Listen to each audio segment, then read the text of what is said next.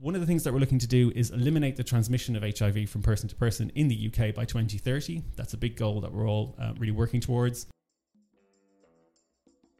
Some of the people that we're speaking to now who are, you know, 13, 14, 15, when they're in their 20s, they might not have to worry about HIV anymore if we're successful. Like it won't be it won't be circulating anymore in the UK. Sexual and reproductive health is the national priority that it deserves to be.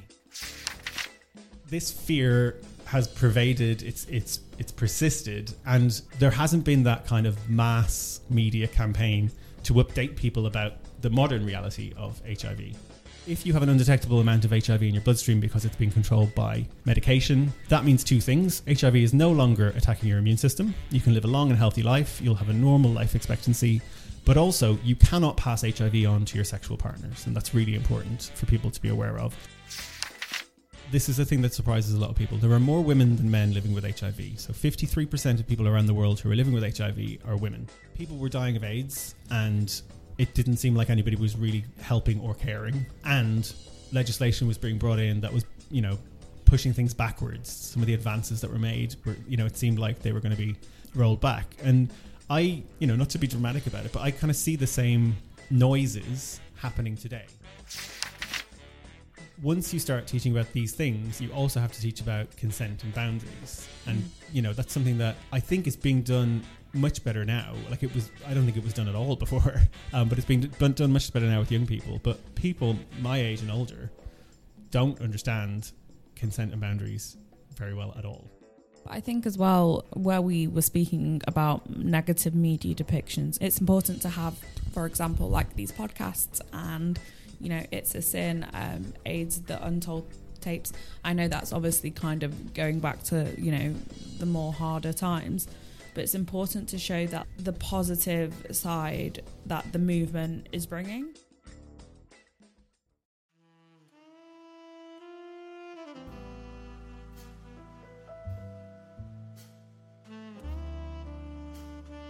Welcome back to Sexonomic, podcast where we speak about all things sexual economy. Today I have a very special guest with me. His name is Eugene and he works for the Terrence Higgins organisation. Eugene, if you want to let the audience know a little bit about yourself and what you do, and what is the Terrence Higgins Trust? Okay, um, so I'm Eugene Lynch. Uh, I'm the Positive Voices Manager at the Terrence Higgins Trust. Little bit about me. So, uh, I originally grew up in Ireland. You can probably tell from the accent. I moved to London in 2004, and in 2013, I was diagnosed with HIV. So, 10 years ago. And um, I had a pretty rough time for the next few years in terms of my mental health, addiction, drugs and alcohol, a lot of anxiety, a lot of panic, um, and eventually things got so bad, you know, it was really debilitating. So at that point, I contacted the Terrence Higgins Trust for help. I got some counselling, specific counselling for people living with HIV. I got into rehab and really started to turn my life around. Basically, ever since then, I've been uh, volunteering and then working for the Terrence Higgins Trust. So my job involves managing our Positive Voices program. We have almost 40 people living with HIV all over the UK who share their personal stories and we also raise awareness about HIV in talks to lots of different types of audience. And I also manage the HIV Confident Ambassadors Program, which is a new program based in London, which is supported by London Fast Track Cities. And the aim of that program initially is to work with people in the health and care sector to get them to understand HIV and HIV stigma um, a bit better. But that's uh, going to um, expand in scope over the next few years. And then we do some kind of specific stuff in my area as well around we've got like a specific positive voices program in prisons that we're doing in partnership with a couple of other organizations, Sophia Forum, CI Square Bureau, and we're working with the National AIDS Trust to um, just improve the situation for people living with HIV in prison um, mm-hmm. and to raise awareness um, in prison about uh, issues related to HIV. So that's kind of me and the day job. Um, the Terrence Higgins Trust is the largest HIV and sexual health charity in the UK. We have um, a range of different services. So I work in our Living Well area. And that's kind of everything to do with living well with HIV. So we provide lots of different types of service, including counseling for people living with HIV.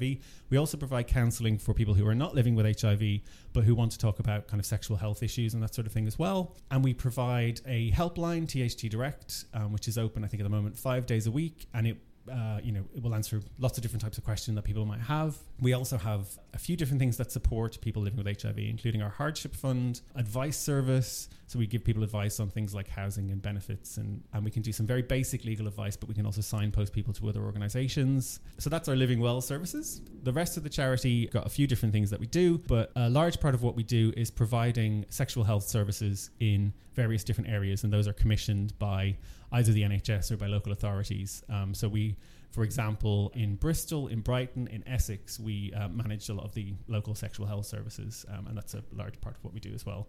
Um, and that'll be everything from uh, providing support to people, doing some basic testing, outreach services, uh, working with the community. There's a lot of very kind of community based work that we do in, in that area. We also do kind of policy and advocacy work as an organization. So we try to influence government policy on HIV and sexual and reproductive health. And the aims of the charity are uh, kind of threefold at the moment. So, uh, one of the things that we're looking to do is eliminate the transmission of HIV from person to person in the UK by 2030. That's a big goal that we're all uh, really working towards. One is to be here for people living with HIV for as long as they need us. And then, thirdly, to make sure that sexual and reproductive health is the national priority that it deserves to be. So, that's kind of the charity in a nutshell. Okay, wow, it's a lot of information, but thank you for sharing. so, obviously, your diagnosis and affiliation with the charity started back in 2013. Obviously, we'd come a long way from you know the 80s and when this kind of really expanded. But what would you say are the milestones that have got better since 2013, and what can get better after this? Um, if I go back a little bit, mm. one of the biggest milestones in kind of the fight against HIV was the availability of effective um, combination therapy to suppress HIV. So it's a treatment for HIV that's very effective. It's not a cure, uh, but that came onto the scene around 1996. We sometimes talk about before 1996 and after 1996 because that's when things really fundamentally changed after 1996, we got lots of different types of medication available for people who are living with HIV. And right into the 2010s, we started to get, um, you know, a situation where you could take one pill every day and that would be enough to suppress HIV and for you to live a long and healthy life. Um, one of the key milestones was the fact that we proved in the mid 2010s that people who are on effective HIV treatment can't pass the virus on to their sexual partners. It's known as U equals U, undetectable equals untransmittable. So we knew that from the mid 2010s onwards, and we're trying to kind of get that information out as much as possible. Mm. Another couple of milestones uh, PEP became available for people who need it again around that time. PEP is post exposure prophylaxis for HIV. So if you've had a risk for HIV in the last 72 hours, um, you can go and get on PEP and you won't be able to acquire HIV um, as long as you take it correctly. And then uh, PrEP also became available, which is pre exposure prophylaxis. So that's a pill that you can take to stop you from getting HIV. Um, that became available sort of 2014 2015 to a large extent people started accessing it in various different ways they were uh, you know buying it privately and that sort of thing but then um, later on sort of 2018 2019 it became available on the nhs for free people who needed it so that's another big milestone the availability of prep those things combined mean that we're in a situation now in the UK where the number of new diagnoses of HIV has been falling consistently since about 2014. Uh, so there are fewer and fewer people being diagnosed every year, and that's that's great news. We're working towards the next milestone, which is 2030, where we want that number to go down to zero. So we can get to a stage where we eliminate the transmission of HIV from person to person. So the job now doesn't so much seem with medication and people taking medication, but the bigger problem now seems like working with stigmatization, and that seems to be the final push. If I'm right or if I'm wrong. Yeah, um, stigma is the biggest thing that we need to tackle in terms of HIV, uh, and that's for a few reasons. People living with HIV experience a lot of stigma in lots of different ways in society. Um, a lot of it is based on fear the fear that's been around since the 1980s, and a lot of it's based on outdated information that people have. So you know, people still think that not HIV from reliable sources. No, well. not from reliable sources. People still think that HIV is, is a death sentence, or um, that it's very easy to pass on, or that you could get it from sharing a cup with someone, or from a toilet seat. You know, stuff that we thought we'd left behind. People still believe, and that's largely because of the stigma that's associated with HIV. So that's one thing that we're really trying to tackle, both because it will improve the lives of people like me who are living with HIV, um, you know, so that we're not demonized, but also we know that this goal of eliminating transmission, we won't be able to get there unless we tackle the stigma associated with HIV, because people who fear HIV stigma are less likely to take a test. Um, you know, they, would rather kind of not know than have their fears confirmed. Like we know that from kind of studies we've done, people we've spoken to. So if we can take away that stigma, if we as a society can look at HIV as the you know the modern um, virus that it is, uh, and the, the, fact that we've got kind of effective treatment and ways of preventing transmission of HIV, um, if we can get uh, people to understand that better, then it will take away that fear. It will take away the the kind of mystery that sometimes surrounds HIV. Yeah, so it's almost bringing people to a place where they're having tolerance and they are getting educated. But again, I did an interview with Dr. Frankie when she started doing work around this, the thing that came to her straight in mind was the tombstone of AIDS, the advert back in the 80s, and kind of all the fear back then. And that's your first introduction as a, even as a child, when you kind of asked, oh, what is HIV? I know that's certainly the first introduction I got, and I'm 25 next month. So for me to get that and not to even be born then is very indicative of the stigma that still goes around. Absolutely. Stigma that exists is rooted in the messages that people got in the 1980s. So there was this big, as you mentioned, advertising campaign that the government did by a famous director. Yeah, you had, you know, this kind of big scary voice. It was John Hurt, you know, doing a big scary voice. It was on TV. Uh, there was a leaflet put in, like, through the door of every household in in uh, in the UK, and the tagline was "AIDS, don't die of ignorance," and that was like um, you know, AIDS was was chiseled into a tombstone in the advert. There was another advert as well called the iceberg advert, which was um, very very similar, but it was basically like you know this is just the tip of the iceberg. Because the messaging was not wrong in a sense. You don't want to die from not knowing about something but I can't help but feel the fear mongering probably was the wrong thing, and that it's one of those things. The deliverance was not the right message. Yeah, I mean, I think it was quite strategic. I, don't want to kind of defend it because I think it's caused a lot of problems, but I think it was quite strategic in that it was the first thing that really started putting out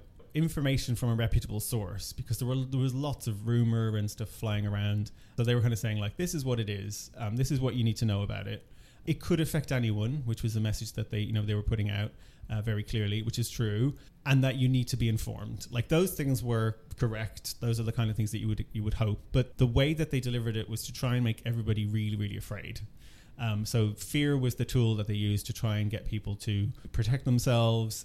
And what that did was instill this huge amount of fear that people still have today whenever they hear HIV or, or, or people talk about AIDS sometimes as well. This fear has pervaded it's it's it's persisted and there hasn't been that kind of mass media campaign to update people about the modern reality of HIV which mm. is that it's a controllable illness and it's one that we're looking to eliminate you know and we and we can eliminate. We could be the first country in the world to do it by 2030 so we, we had a life really changed campaign. It was an award winning campaign and there were posters up in bus shelters and in like billboards and stuff like that in some kind of key areas where there's high prevalence of HIV, so around London, in parts of Glasgow, and in, Manchester, and a few other places. And the tagline of it was um, when when I was diagnosed with HIV, my life really changed. And then for each individual person who's featured in the poster, there would be like a, something that changed when they were diagnosed with HIV. So there are things like I became a pilot uh, I'm training to be a nurse, became a radio presenter. There's lots of kind of like different things just to, to show people that, you know, HIV has changed. You know, the, the, the way that we look at HIV has changed and people are living, you know, people aren't suffering uh, with HIV. They're living, you know, well, living long, healthy lives with HIV. And you can still get access to the parts of your life that you thought might stop because of the stigmatization. Because a lot of people would never, I'd assume, want to kind of confess that they do have HIV because of the stigma. So the fact that those people can go on and have careers and, you know, be a pilot or train to be a nurse or a DJ host, you know, it shows that even, you know, socially things are getting better. Yeah, absolutely. I mean, the the pilot things was important as well because there was a rule until very recently that you couldn't be a pilot if you were living with HIV. Um, How come?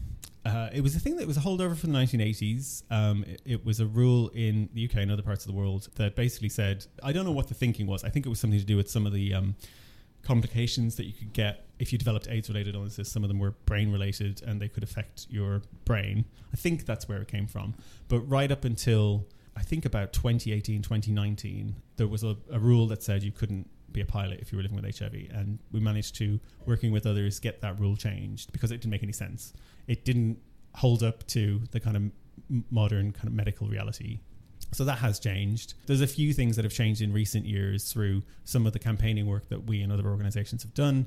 People can now join the armed forces living with HIV. Up until two years ago, you couldn't. If you're diagnosed with HIV while in the armed forces, you can you can have a full career. That has changed as well quite recently. There's a few things that like HIV shouldn't uh, limit someone, and there's a few of those like old little things that we still need to change. One of the things is there's a rule in, in boxing that you can't um, you can't box if you're living with HIV because people fear you know blood and, and things like that. But again, that doesn't hold up to medical reality. Um, so that's one of the things that we're looking to change. Has and also there's a a hell of a boxing match. you know, boxing can be a blood sport, but somebody who's living with HIV, who's on effective treatment, who has an undetectable viral load, is not going to pass HIV on through blood. It's actually really, really difficult to pass HIV on through blood, even if you have a high viral load. It just doesn't happen in reality. Again, the fear and the misinformation is one of the things that's still a holdover that people kind of think, oh, blood is one of the things that contains HIV. Therefore, if I come in contact with someone's blood, it could be passed on to me. That's just not really how it works. Um, Yeah, it's, it's quite difficult to pass on HIV. but it is is possible through blood, is what you're saying, but it's not um, as likely as people think. No, No. no, So if you look at the statistics of new cases of HIV in the UK, the vast majority of cases of HIV are from unprotected anal and vaginal sex. Those are the two biggest, um, by far, the two biggest routes of transmission of HIV. The third one, and it happens about 50 to 100 people every year in the UK for the last five, 10 years, have contracted HIV from sharing needles when injecting drugs. So that is a that is a route from blood where you can um, contract HIV. If you think about that, and apologies uh, if this is triggering for any listeners, but um, when people are injecting drugs, they're drawing blood generally into a syringe where the you know drugs are mixed up. They're then injecting themselves. They're then passing maybe that needle on to someone else. They're doing the same thing, and so they're injecting directly into the bloodstream. There's a very short window of time when that needle is passed from one person to another. There's a vacuum inside the needle which protects, you know, any HIV that might be present. So that is a way that HIV can be passed on through blood. But if you think about, you know, in the NHS, people are taking blood from people all the time. Needle stick injuries happen, which is where you accidentally prick yourself with a needle. We haven't had a case of HIV transmitted uh, from person to person through a needle stick injury in the UK in the last 24 years. It's only ever happened five times. And we know from the studies that have been done, NHS workers who uh, have a needle stick injury are exposed to patient blood that contains HIV in transmissible quantities on quite a regular basis. And, you know, we haven't had a transmission that way in, in 23 years plus. Um, any other potential route of transmission that involves blood will be less risky than somebody accidentally pricking themselves with a needle. So the ones people have to kind of look out for and kind of take the, I suppose, responsibility is the right word, is sex. Yep. Yep. Okay. Absolutely, yeah. Yeah. Uh, if you are injecting drugs, make sure that you use clean, fresh needles. That's really important. Needle exchanges are available.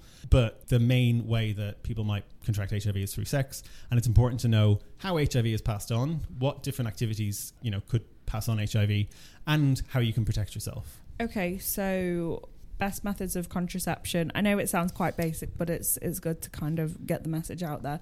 So how's the best way to protect yourself from HIV? Okay, so there are lots of different ways. This is where I'm supposed to say like condoms, PrEP, testing, treatment, PEP. We can go through all of those, but I think it's important to think about it in terms of like an individual and you know their own mental health, the way that they approach sex and stuff like that. I think it's really important to kind of start at that kind of psychological level. Before the physical. Yeah, Yeah. yeah. So you know, looking after your own sexual health and taking care of yourself in general. Um, you know, being kind to yourself, whatever. That's really important. If you take an approach to this, that it, it's not like this horrible chore that I need to do to make sure I don't get HIV, but it's like something I'm doing uh, as a way of taking care of myself. Is you know, looking after my sexual and reproductive health. I think that's a good kind of mindset to be in. Yeah. Um, so and knowing things like you know what your boundaries are and um, you know being prepared and stuff like that is really important. So then the methods that you can use. Um, Condoms are very effective at preventing HIV transmission, um, unwanted pregnancy. They'll reduce the risk of most of the STIs. What's the stat on a condom? Because I guess that's for a lot of STIs. Yeah. Um, so it really depends on if they're correctly used. Yeah. So it's important to know how to use a condom correctly. I think this is for the straight men. They don't really know. the amounts of times like a man's looked at me and said, "Can you put it on for me? It'll be sexy." Like, learn to put on your own condom. There are demonstrations available. Um, so, you know, it, it is important to know. It's also important to know that there are different types and sizes of condom available, and it's important to get a size that fits you. That's Don't- really important. Don't soothe your ego. Don't buy an XL if you're not an XL. Absolutely. um, and then, you know, making sure that, for example, um, you know, when you're putting it on, you've got to um, pinch the, the teat at the top to make sure that there's no air trapped in the condom because that's where it can easily break. I Um, had um, an ectopic pregnancy from a broken condom, and I think it's maybe because of that. Oh, wow. Yeah. So it's That's important. serious and can be quite painful. Um, It can be life threatening, well, but yeah. it's really important to squeeze the top. Yeah. So Um, so condoms do break. That's the thing. Yeah. So you got to make sure that you're not um, doing anything that would rip or tear the condom when you're putting it on. You got to make sure that um, there's enough kind of space. using the right lube with it. Yeah, absolutely. If you're going to have uh, particularly rough sex, if that's what you're into, or if you're going to have uh, anal sex and stuff like that, there are extra strong condoms you can get as well. Um, but all condoms are, are quite good at actually, you know, uh, providing that kind of barrier. It will massively reduce the risk of, of HIV. If it's used correctly, it pretty much eliminate the risk of HIV and also unwanted pregnancy. And it will reduce the risk of most other STIs. The only reason I'm not saying it completely eliminates it is there are STIs like herpes that can be passed on just through skin to skin contact. And it would be extremely unusual, but not impossible, for something bacterial like chlamydia or gonorrhea to be passed on just through, um, you know, genitals coming together. Yeah. Um, you know, whether there's a condom involved or not. But, you know, that's very, very low risk. Should also be no shame in people asking when they had their last test, or would you be able to get tested before if it's quite a serious partner, or Yeah, I think if you if you're uh, getting into a new relationship, or if you are uh, you know coming out of a relationship and you're thinking I'm actually probably going to be quite sexually active for the next while, that's a good time to test. yeah, Um, just to get like the full MOT. So testing is one of the other kind of things. So condoms is one, testing is one, treatment is one, and we'll come on to talk about PrEP and PEP as well. These are all ways that you can prevent HIV transmission. Testing is really important because you need to know your status. So sometimes people ask us like, uh, what symptoms would I have if I got HIV? And it's not usually very useful to talk about symptoms because a large number of people won't get any symptoms at all. So the only way really to know your So HIV status is to do a test. that's why it, when it first arrived in the 80s, it got so bad because people were not having symptoms, and then obviously the migration to AIDS. Yeah, the, the, the first symptoms that really showed up that showed that there was something going on were people developing very serious life-threatening AIDS-related illnesses. Those when are- it's too late. yeah, Yeah. and that would be you know uh, they will have probably contracted HIV maybe seven to ten years before on average. They wouldn't have known anything was wrong really for that period of time. So uh, what we need is to diagnose people as early as possible. We need people to test regularly for HIV and know their HIV status. That's really really important. Um, and testing, there's lots of different ways you can do it. Um, so you can go to a, a GUM or sexual health clinic. Um, you can get a test there. Uh, most of them provide rapid testing, so you prick your finger, you a couple of drops of blood. You'll get a result within 15 minutes. It's very quick. Those types of tests, where, wherever you're kind of pricking your finger and getting a, a couple of drops of blood, or there's an, also an oral swab test where you swab your gums, um, they'll give you a conclusive result 90 days after a risk. So there's a window period. It's important to be to remember that. if it's not through saliva, the infection, how come they can swab your gums? That's a question that comes up a lot um, when we do our talks. So, saliva is not a bodily fluid that can pass HIV on to someone else. It's quite hostile to HIV, so it breaks it down. And that's why, in many cases, oral sex doesn't represent a good way of transmitting HIV because of the presence of saliva. However, uh, what the oral swab test for HIV does is you swab your gums with it, you get like saliva and some other kind of material on it. It detects antibodies, so your immune system's response to the presence of HIV. And so you're doing an antibody test. A lot of tests are what are known as duo tests. So they're looking for antigen, which is the protein on the outside of the HIV virus, and antibodies, which is what your body produces as a, uh, you know as a response to the HIV being present. So um, when you're swabbing your gums, you're looking for the antibodies that your immune system is producing in response to HIV. Okay, so take me through like what the actual virus is in terms of the science. So someone is in a situation where they are infected by HIV. What is the thing that's going on internally with them in terms of what the virus is? Okay, so um, the process would be you come in contact with HIV, uh, usually through sex, um, through a bodily fluid. It needs to get to your bloodstream, first of all. Um, so it, it's absorbed through mucous membranes, um, either in the vaginal walls or in the anal walls, usually. Uh, it gets to your bloodstream, and then that's where it starts kind of doing its work. So, what HIV is trying to do is what any virus is trying to do make as many copies of itself as possible. So, what it will do is it will get into cells in your bloodstream called CD4 cells. Those are part of your immune system. Uh, they help the immune system to identify the presence of infections. It will go inside the CD4 cell, and that's kind of where it lives, and it will change the DNA of the CD4 cell. Um, it's quite clever the way it does it and then it will start firing off copies of itself. So it will start reproducing. And they go out into the bloodstream and they find other CD4 cells. And eventually it will destroy the CD4 cell from the inside. And that's why a virus that affects the immune system. So it's destroying those cells from the inside. And it lowers the defenses. Yeah, exactly. Yeah. yeah. So the point that you acquire HIV, between about nine days and six weeks after that point, what will happen is your body will basically recognize the presence of these cells. They'll reach your lymph nodes. Your body will be like, hey, there's something going on here. I need to, the immune system will start to respond, start to go into action. And it starts producing antibodies. Um, and at that point, you might have what's known as seroconversion illness.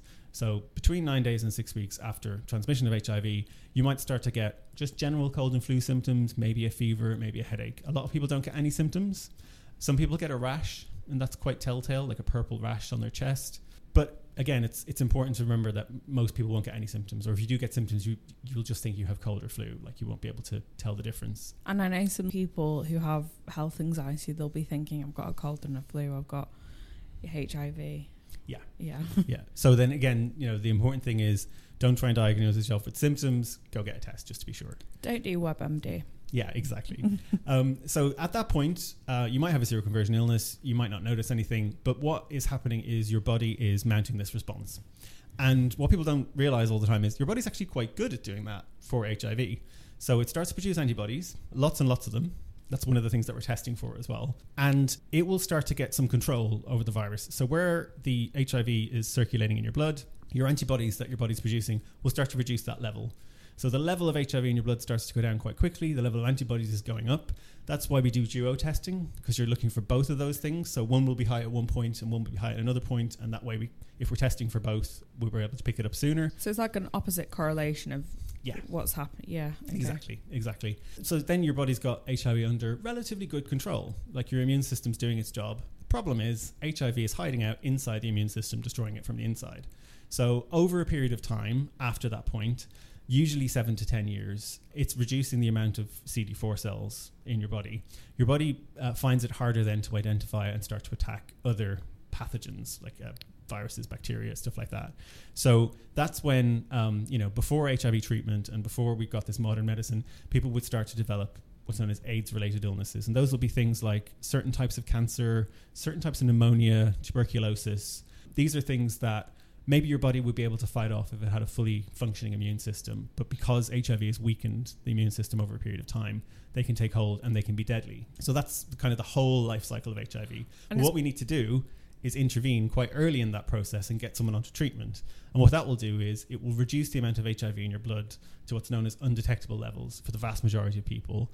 And if you have an undetectable amount of HIV in your bloodstream because it's being controlled by medication, that means two things. HIV is no longer attacking your immune system. You can live a long and healthy life, you'll have a normal life expectancy, but also you cannot pass HIV on to your sexual partners. And that's really important for people to be aware of. If you get onto treatment for HIV, um, that's the thing that's going to help us stop transmission. Do you think as well, when we kind of established it was a HIV virus, people would associate the worst risks of AIDS and these illnesses you would get with HIV worse for stigma because you're almost associating the end thing that is preventable with the thing that starts at the beginning. Yeah. You know, I think when people think HIV, they think of all the pictures they're shown in sexual health classes or things they've seen in the media. But yeah, it's something that we so somebody developing AIDS related illnesses is something in the modern world that we can prevent. It still happens. So around 700,000 people around the world every year die of AIDS related illnesses. So is that, that is not in the UK, that's globally. That's globally. Yeah. Um, in the UK, um, that number is not zero, but it's very small. So um, if somebody is either diagnosed very late with HIV or they don't get a diagnosis and they develop, you know, very serious complications. Or in some rare cases, if somebody stops taking their medication and then they get, you know, one of these illnesses, they can still die of what is an AIDS related illness. Like that is a possible thing that that can happen and that's something that we really need to act to prevent because it's totally preventable those deaths are totally preventable Yeah. um, and even on a global scale like the, the fact that there are still that number of deaths from AIDS related illnesses is really shocking and scandalous like that's something that we have the power to stop And as well, you don't have to go into a sexual health clinic to test. You can get kits at home through Yep. SHL, I think. yeah in london shl.uk um, in pretty much every almost every borough in london you can get a, a test kit sent home They're um, working on putting in outer boroughs now, I think, as well. Yep, it's slightly complicated because there are different services available in different parts of the country, and that's something that we need to kind of work on and make sure that we have like equitable access to sexual health services everywhere. It's almost more of a political thing because the people who do different boroughs, it's like uh, politicians giving their buddies the company to go and do it and say, okay, we'll give him the commission to go and do it. I think it's I That- think it's more about the fact that there are lots of different people responsible for commissioning sexual health services. Like it's really complicated. Mm. So, I mean, I don't want to go into loads of detail, but if you're in England and it's National HIV Testing Week, you can get a test kit posted to your house wherever you are. Mm. Um, and, but that's for like a few weeks of the year. And that is, you know, full disclosure, uh, it's provided by HIV Prevention England, which is a service run by the Terrence Higgins Trust. Mm. Uh, but that's, the, you know, one week, or actually, it, it lasts for a few weeks, but we, we kind of call it one week a year. And that's everywhere in England. If you're in Wales, there is a national postal testing kit service. So you can get HIV, chlamydia, gonorrhea, syphilis, like uh, all those types of tests in one test kit posted to your home anywhere in Wales. Yeah. Um, in Scotland, it's a little bit more complicated. So there's one place that you can go to get a postal HIV testing kit, and then depending on where you are, you can get kind of testing kits for other STIs. If you're in London, you mentioned SHL, so they will provide testing kits all over London and for everything that you would want to test for um, at home. But then in different parts of the country, it varies depending on what your local authority is commissioning or uh, what like free services are available through charities and other organizations. So it's a bit complicated. The best way to find out is to go to our website, the Terrence Higgins Trust website, tht.org.uk. We've got a test finder and it will find you a free HIV test anywhere in, in the UK and depending on where you live. It's almost more important to reach out to those rural areas because, you know, I think people who live in rural areas, at least my family, like the city, it's horrible. Why would anyone want to live in a city? But also, you kind of get bombarded with advertisements, information, and you kind of have access to all of this stuff. But in rural areas, you know, sometimes things can feel backwards in a generation and they don't really speak about things, they don't have access to certain information and they might not have access to the postal thing. So I think what's important about your work as well is that you do outreach to loads of different areas. Yeah, absolutely. And there's lots of organizations, HIV organizations up and down the country in different local areas who do lots of great outreach services and try to get those testing and that um, support to as many people as possible, and particularly if the services aren't great in finding them. One thing just to say about postal testing kits, there's two types, not to get too technical, but there's a self test, which is basically a bit like the test that we were doing for COVID at home. So you get a sample of blood and you'll get your own result within 10 to 15 minutes. So it will tell you, you know, if it's reactive to the presence of HIV. The other type of kit is the Self- self sampling kit. So you need to put a sample into a box and post it, and then they'll test it at you know where they receive it. So those are the two different types of postal testing kit: uh, self test and self sampling test. You can get a test, and you'll, you'll get a rapid test usually at a GUM clinic or sexual health clinic. Mhm. GPs can also do testing, and they've got a couple of different ways they can do it. So they can either do a rapid test, or they'll take blood from your arm and send it to the lab if they're doing like lots of different types of tests. Those tests, where you have blood taken from the arm and sent to the lab, are conclusive more sooner than rapid test kits. So you'll get conclusive result 45 days after a risk has taken place. So it's really good if you have someone with quite high anxiety about being exposed, you can go and get a rapid test. Yeah, or if the if the timeline, if you're thinking about, oh, I wonder about that thing that you know, or like sex I had, I don't know, a couple of months ago. Uh, I want to be absolutely sure. I need to get that type of test, and that will tell me right now. Uh, without me having to wait till the 90 day point. The other thing to remember is any type of HIV test will pick up more than 90% of infections within the first 28 days.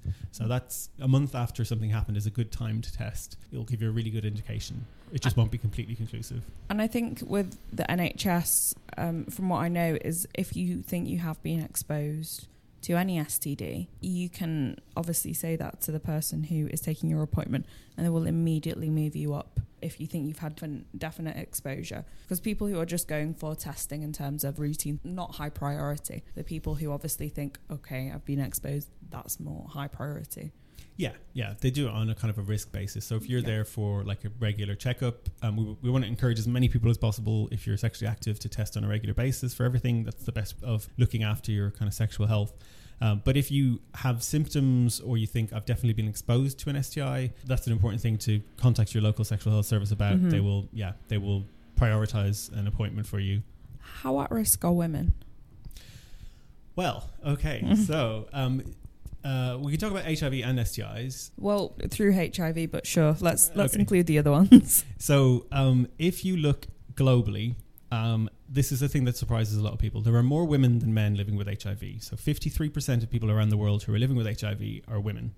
And that's sub-Saharan Africa. Would I say? Yeah. So okay. the um, there are about thirty-nine million people around the world living with HIV more than 20 million of those are living in Eastern and Southern Africa. And the people who are most at risk of acquiring HIV today are women and girls aged 15 to 24 living in Eastern and Southern Africa. There are 15,000 new diagnoses a week of women and girls mm-hmm. aged 15 to 24 in Eastern and Southern Africa. So it is a condition that you know affects women and disproportionately affects women, especially in other parts of the world. In the UK, about a third of people living with HIV are women that's again when we ask people how many you know what what proportion of people do you think are li- are women they won't guess right. They'll normally say it's, it's very small but in the UK it's about a third. Women sometimes have an easier time of being bisexual or trying both kind of genders. I do think they probably get a bit of stigma of oh look it's the two lesbians gonna join it. You know they, they get a bit of that but with men I think where they suffer a little bit more in terms of trying with different sexualities is they will get more of a stigma of oh that's not masculine and we're getting away from it which is good. But obviously when you say that my mind goes to men who maybe because they've not been allowed to explore their sexuality which is almost um, a gay topic of acceptance then that kind of jumps to that and the disease, and they're not allowed to explore that. So they'll feel more shame around sexual health, and it's almost like a domino effect and stuff. Mm. Intersecting levels of shame and stigma and stuff that, that can build up, and that can mean that somebody is less likely to engage in a service. And we, we really need to, to remedy that and to, to get people to understand, you know, having sex is a perfectly natural thing to do. Yeah. Um, you know, everybody does it. It's something and that we explore. want people. Yeah, yeah, and to explore your own sexuality sexuality and work out what you know what you enjoy what what you what, what gives you pleasure what you're comfortable with where your boundaries are. That's something that really should be encouraged and celebrated um, you know, we as an organization, we're, we're quite sex positive. So we'll pretty much never put out a, a, message that tells people not to have sex to protect themselves from STIs. We want people to have, you know, enjoyable, full, healthy sex lives, um, but just be aware of the risks and to look after themselves and test and, and uh, use prevention methods. It's like telling someone don't click on the big red button or like telling a teenager never have sex or it's just not going to work. And, you know, you, you mentioned kind of men who have sex with men in a kind of a broad category. Um, one thing that I've learned in the process of doing this job, particularly in volunteering on our helpline for the last few years, we talk in the sexual health kind of area about gay and bisexual men and other men who have sex with men. And sometimes people are like, what do you mean, other men who have sex with men? And it is a phenomenon that happens out there in the world. Somebody who's a man who is heterosexual might have sex with another man. That doesn't make them gay or bisexual. You know, they would identify themselves as heterosexual. It might just be something they do either to try it one time or because it's convenient or for economic reasons or, you know, there's lots of different reasons why somebody might uh, do that. Um, but that doesn't make them gay or bisexual. In the strip club, I think I've come across, I just tried to count about six men who've done that. And I think that's through um, what you would call swinging, trying different things, go to sexual parties. But it's common, you know. Uh, people just want to try it just as like oh i went and kissed a girl last night. Of course you know it's human you want to try. But it's interesting in aids the unheard tapes which is a really great documentary on bbc if anyone's not listened to it. But a man speaks about how back then in the 80s so much of why you know the gay community were almost rampant in terms of so much sex was happening is almost because of the marginalization. So he goes into how everything did become sex, sex, sex, heaven, and all of this stuff, especially in London, because people were marginalizing them, putting them down, and they were saying, "Well, no, like I, I want to love who I want to love, and I want to like fuck, fuck. Sorry, that's a really strong word. Fuck who I want to fuck, and I Mhm. want to, you know, if I want to do it and have do all the things that straight people do, I'm gonna do it." You know, with my chest out and proud. Yeah. and and that's a really great sentiment. You should. But also what is the most heartbreaking thing is that this virus was happening. Yeah. so obviously that's not going to help. If you look at um, like the history of LGBT plus people, particularly in, in like Europe and North America, there's this like kind of brief shining period. In England, like homosexuality was decriminalized, I think in 1967. I'm originally from Ireland. It wasn't decriminalized till 1993, but it became something that was not as taboo. I mean, it was still taboo. There was still a lot of stigma and, and you know, societal shame around it. But things started to improve. You know, gay and bisexual men started finding each other. And you got this point where they're like, I'm going to cast off all of this shame and stigma and I'm going to be who I am and, you know, have the kind of sex that I want. And that was very liberating. So, like, there's lots of kind of things in the 1970s and early 1980s where people are, you know, sexually liberated for the first time in a while. And this is in the background as well of women being sexually liberated mm. from like the old kind of like 1950s and the birth of the pill yeah, Yeah. The, con- the contraceptive pill goes goes hand in hand with that, but also like the '60s, where you know women kind of stood up and said like, "We're not going to take this anymore. You know, we are sexual beings who have the right to have the kind of sex life that we want." Um, and all of this is kind of going hand in hand. But then you get this hammer blow in the early 1980s of people starting to die, yeah um, and particularly uh, gay men in the early days.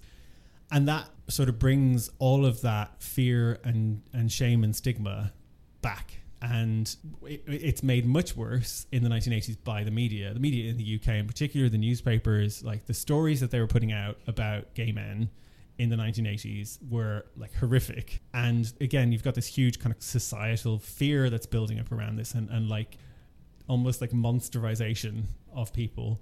And that's what leads to Section 28, right? Yeah. In, in 1988, you get um, Section 28 of the Local Government Act or whatever, which prohibits the, um, I think the exact wording is something like the teaching of homosexual relationships as a pretended family unit. I think that was the thing in schools, in uh, which are controlled by local authorities. So you've so it's got like almost this implication of they don't want to depict it as this is normal yeah, yeah. They w- they want it to seem abnormal, to be marginalized, in many cases to be demonized, and it you know the the pride movement, which had existed since at least the 1970s, Mhm. um, kind of kicked into high gear at that point because people were dying of AIDS and it didn't seem like anybody was really helping or caring, and legislation was being brought in that was you know pushing things backwards. Some of the advances that were made were, you know, it seemed like they were going to be rolled back. And I, you know, not to be dramatic about it, but I kind of see the same noises happening today, particularly in the political area. So um, there's this marginalization and demonization of trans people in mm. particular that's going on in the in the media and in government. And they're talking about changing the, the way that we teach relationships and sex education in schools to make it you know less trans inclusive or to not discuss gender identity. And that just feels like the same playbook from the 1980s recycled. It feels very disheartening because we've made so much pro- progress that like it might be rolled back. Yeah, I think as well, dialogue is necessary to hear different opinions because part of mm, bringing someone over to maybe your opinion. That sounds bad, bringing someone over to your opinion, but kind of trying to see eye to eye and like see the human side is listening to people who don't have the same opinions as you. You know, or just like acknowledging the existence of people who are different Um, Yeah. Like when I was in school, felt like I was this alien who'd been like beamed in from somewhere else. Like I didn't fit in. I was never talked about. Like was no, this wasn't normal. It wasn't. It wasn't taught about. It was you know. And so you get that feeling of I already feel isolation because I'm different to other people, but it's compounded by the fact that it's not being talked about. It's not being taught about, and that sort of thing. And that's you know changed over time. as well until you move away, I suppose, and start your own life, you're not allowed to access a part of life that brings so much joy. Yeah, yeah, absolutely. You can't express yourself or be the kind of person that you want to be. if you grew up in the 1980s or before as uh, a gay person or like a queer person in general, you have this weight that kind of weighs down on you that, you know, it's almost hardwired into you that you're not normal and that's a bad thing. And that, you know, therefore you're a bad person or you shouldn't be allowed to do certain things. It adds this kind of moral, societal moral level. A lot of it comes from religion and other places that kind of um, tries to suppress who people are. And I think you know I can talk from a personal perspective. Like I've come a long way from there, and I realize that you know things are very different. But I still have to acknowledge that that's kind of hardwired into me, and I have to kind of fight against that conditioning like all the time. It's interesting because obviously men cannot create children together biologically, but when they look at women, the thing that they're going to shove onto them is the virtue and the virginity and the chastity. And you know you, you, what you have is so precious. And you do you have more expensive sex cells and you should probably think about who you create them with. But obviously with men they don't have that shame to put on them because it's two two blokes. But what they're going to do instead is they're going to use something else and they're going to say oh well this is not the definition of masculinity. This is not what creation decided. So we're going to bash you over the head with a bible and make you feel that our side is the side to believe. And it's not it's not the side of science it's not the side of logic it's not the side of reason as well. No absolutely. You know queer people across the lgbtq plus spectrum exist and have for forever pretty much um, and it's important to kind of recognize that and this idea of um, i think a lot of what's happening in in kind of especially with young people but where people are looking at gender in different ways you know people are talking about their gender identity differently um, I think that's a really positive, healthy thing because it starts to cast off those gender norms that society expects you to have. Like women have to be a certain way and men have to be a certain way. And it's like, no, um, we're just people. You should be able to express your. So, as a woman, you should be able to express your masculinity. As a man, you should be able to express your femininity. It shouldn't be something that's like stigmatized or shamed. I think I come from the school of thought, like, I don't really think about it too much. When I'm just I don't know. I suppose I'm a woman and I'm quite forthright. I don't think I'm being masculine. I just think I'm being forthright. Do you know what I mean? People sometimes do want to label things and some people don't. Like, yeah. it's weird. You both agree on the same things, but you have very different ways of doing it.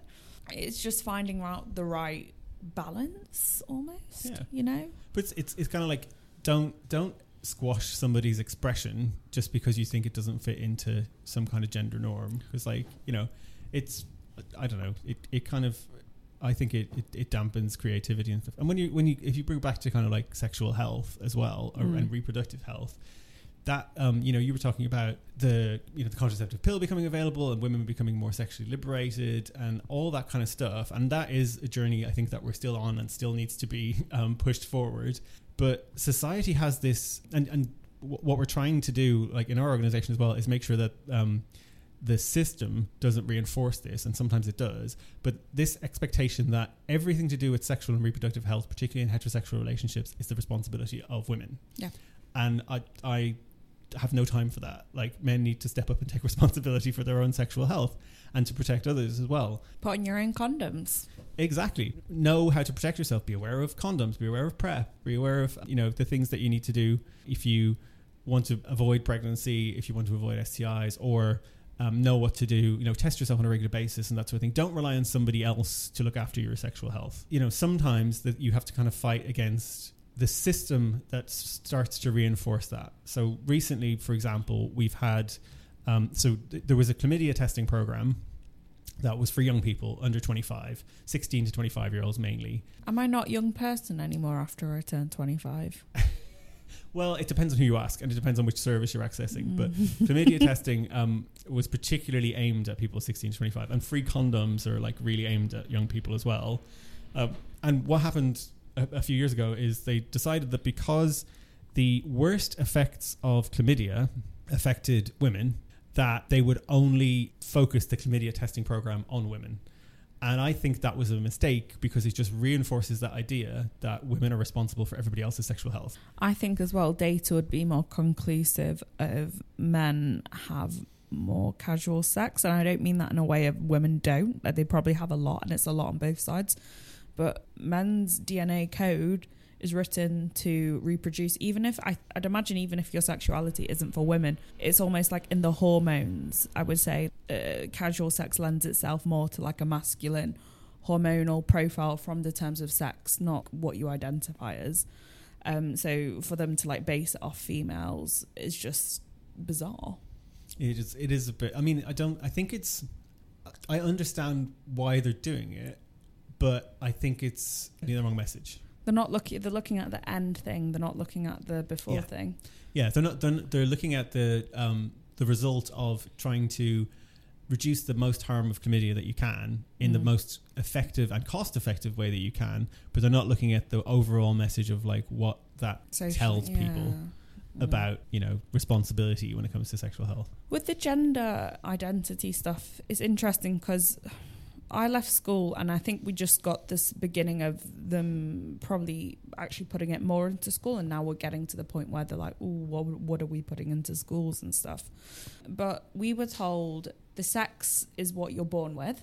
So, you know, your genitalia, and then the gender is what you identify with. Of course, people can go from different sexes to different sexes. I know we have grey areas in terms of like sport and very different things, but people use sport as the leading example of why people can't be transgender, which is ridiculous. That's one component of society. Should it be discussed? Probably, but you can't use the one percentage to judge a whole populace of people. You know, it just doesn't seem very fair. Rhetoric in the media around this has become so inflamed and toxic, and it's creating so much polarization. because it gets so many clicks. Yeah, Yeah. The people writing it probably don't even care. They're probably like, I don't really give a shit. But because it creates so much volume, that's why they care because it pushes sales, it pushes numbers, it makes money. and the, the problem is it creates real harms, um, particularly for the mental health of people who are, you know, gender diverse or looking at their gender in a different way. It's not ultimately helpful.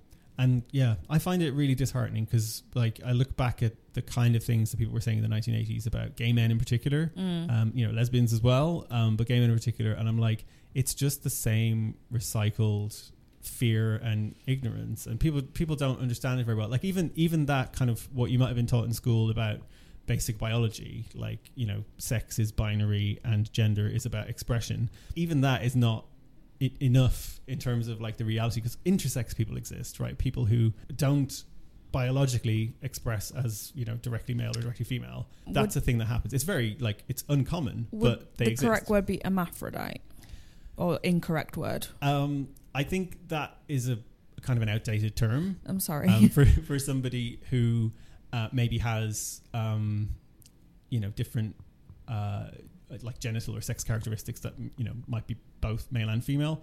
Um i think intersex people are a bit more complicated. There's there's more variations of the type of of um uh intersex people both in terms of like their chromosomes or how um or like you know f- physically how they appear or their genitalia or stuff like that. Yeah. so like, there's you know there's there's kind of complications um, involved. But then also like even coming down to things like hormones and stuff like that like people are on a on a spectrum and you know different people you know look or express themselves in different ways. And i think that's like i think that's really interesting. And i think it's it's something that we should kind of study more and talk about more rather than kind of saying no no no no that's too scary. It's binary. It's one or the other and that's it and we're not having more, any more discussion about it which is like probably like the old fashioned attitude of of um, at least education and stuff like that. I, I think a lot of things have changed and that's moved on quite a bit. The media is whipping up this this fear, Fear mongering. yeah, fear mongering again. In every society, you get a ridiculous 1%, and they're using the ridiculous 1% of every society. Liberals use the ridiculous conservative 1%, Mm. and we use, well, they do have a lot of ridicule, but like maybe 30%. But sorry, you were saying. Yeah, no, I mean it's um, p- people kind of start to move to the extremes, and what you find is a lot of people who maybe are well intentioned but just misinformed, who are in in the middle ground somewhere, who have formed a really negative opinion of trans people, having never met any. Yeah. You know what I mean? Because of what they're told in the media. And all of this kind of like demonization. There's like so many media stories that are really negative about trans people and their motivations and intentions and stuff like that. And it creates this really, really toxic environment. I have um, lots of people in our organization who are trans or non-binary, you know, and they are like you really feel it. Like they're they're they feel like they're constantly under attack. Um, I, I, go to um, drug and alcohol recovery meetings, um, like queer ones based in London, and there are lots of trans people in those meetings um, who are in recovery from drug and alcohol addiction. And you know, when I hear them talk, they're talking about like not just all of these stories are out there and it's having a big impact on my mental health, but like I'm being attacked physically on the street every day because of you know what's going on, and I don't think people really realize the harm that's being caused by some of these things. And it's also like um, when you look at depictions of uh, what people do in the media. So sometimes you get these stories of, um, for example, I'm going to use "man saves dog from river" or something like that. If you're a woman, well, sometimes like especially if you're trans or in the community, they'll often label you by your gender identity before anything else. You're not another person before your gender identity. I mean, your gender identity is who you are, but you're other things before that as well.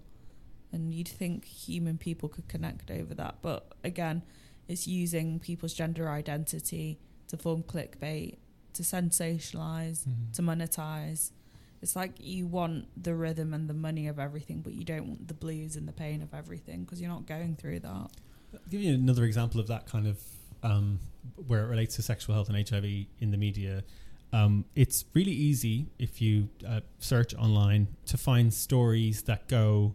They'll usually be in local newspapers and they all go the same way. So it's like somebody who's very innocent, usually a child, is being tested for HIV because they found uh, a needle in a public place and they pricked themselves. And so, like, maybe a drug user has discarded a needle and somebody has scratched or pricked themselves with that needle. The headline will be all about the fear. They're basically saying, like, the parents are facing their worst nightmare waiting for the result of an HIV test on a young child. And, like, obviously, that's a like horrendous thing for for a parent to go through but what the media doesn't do is then come back and tell you that the child tested negative because that's what always happens in these cases. So they they've created this huge amount of fear about you know uh, something that people might find in a public place. Yeah. Um, but they haven't told you that there has never been a transmission of HIV in the UK from somebody finding a needle in a public place. Yeah. But there are stories all the time.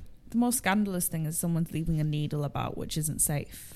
No, I mean, and yeah. you know, you could get tetanus, you could get hepatitis. Like that's actually something that so hepatitis B and C are bloodborne viruses, a bit like HIV, but they survive much better outside the human body. So they can survive for a long time with the wrong temperature, with, exposed to the air, to the light, and could be passed on. So uh, you know, I talked earlier on about uh, needle stick injuries in the NHS, and that we haven't had one that's led to an HIV transmission in like 24 years. It does occasionally happen with hepatitis. So mm. you know, there's there are good reasons why if you do scratch yourself with something, whether it's a needle or not, in a public place, that you just get it checked out because um, you might need to test for hepatitis or tetanus or something like that. But the HIV is what they attach, isn't it? Yeah, the, that's the one that everybody fears. Everyone has this huge amount of fear around HIV, so that's the one that makes the news. Even though that's not the one that people are going to get. You know, we know that from the from the statistics.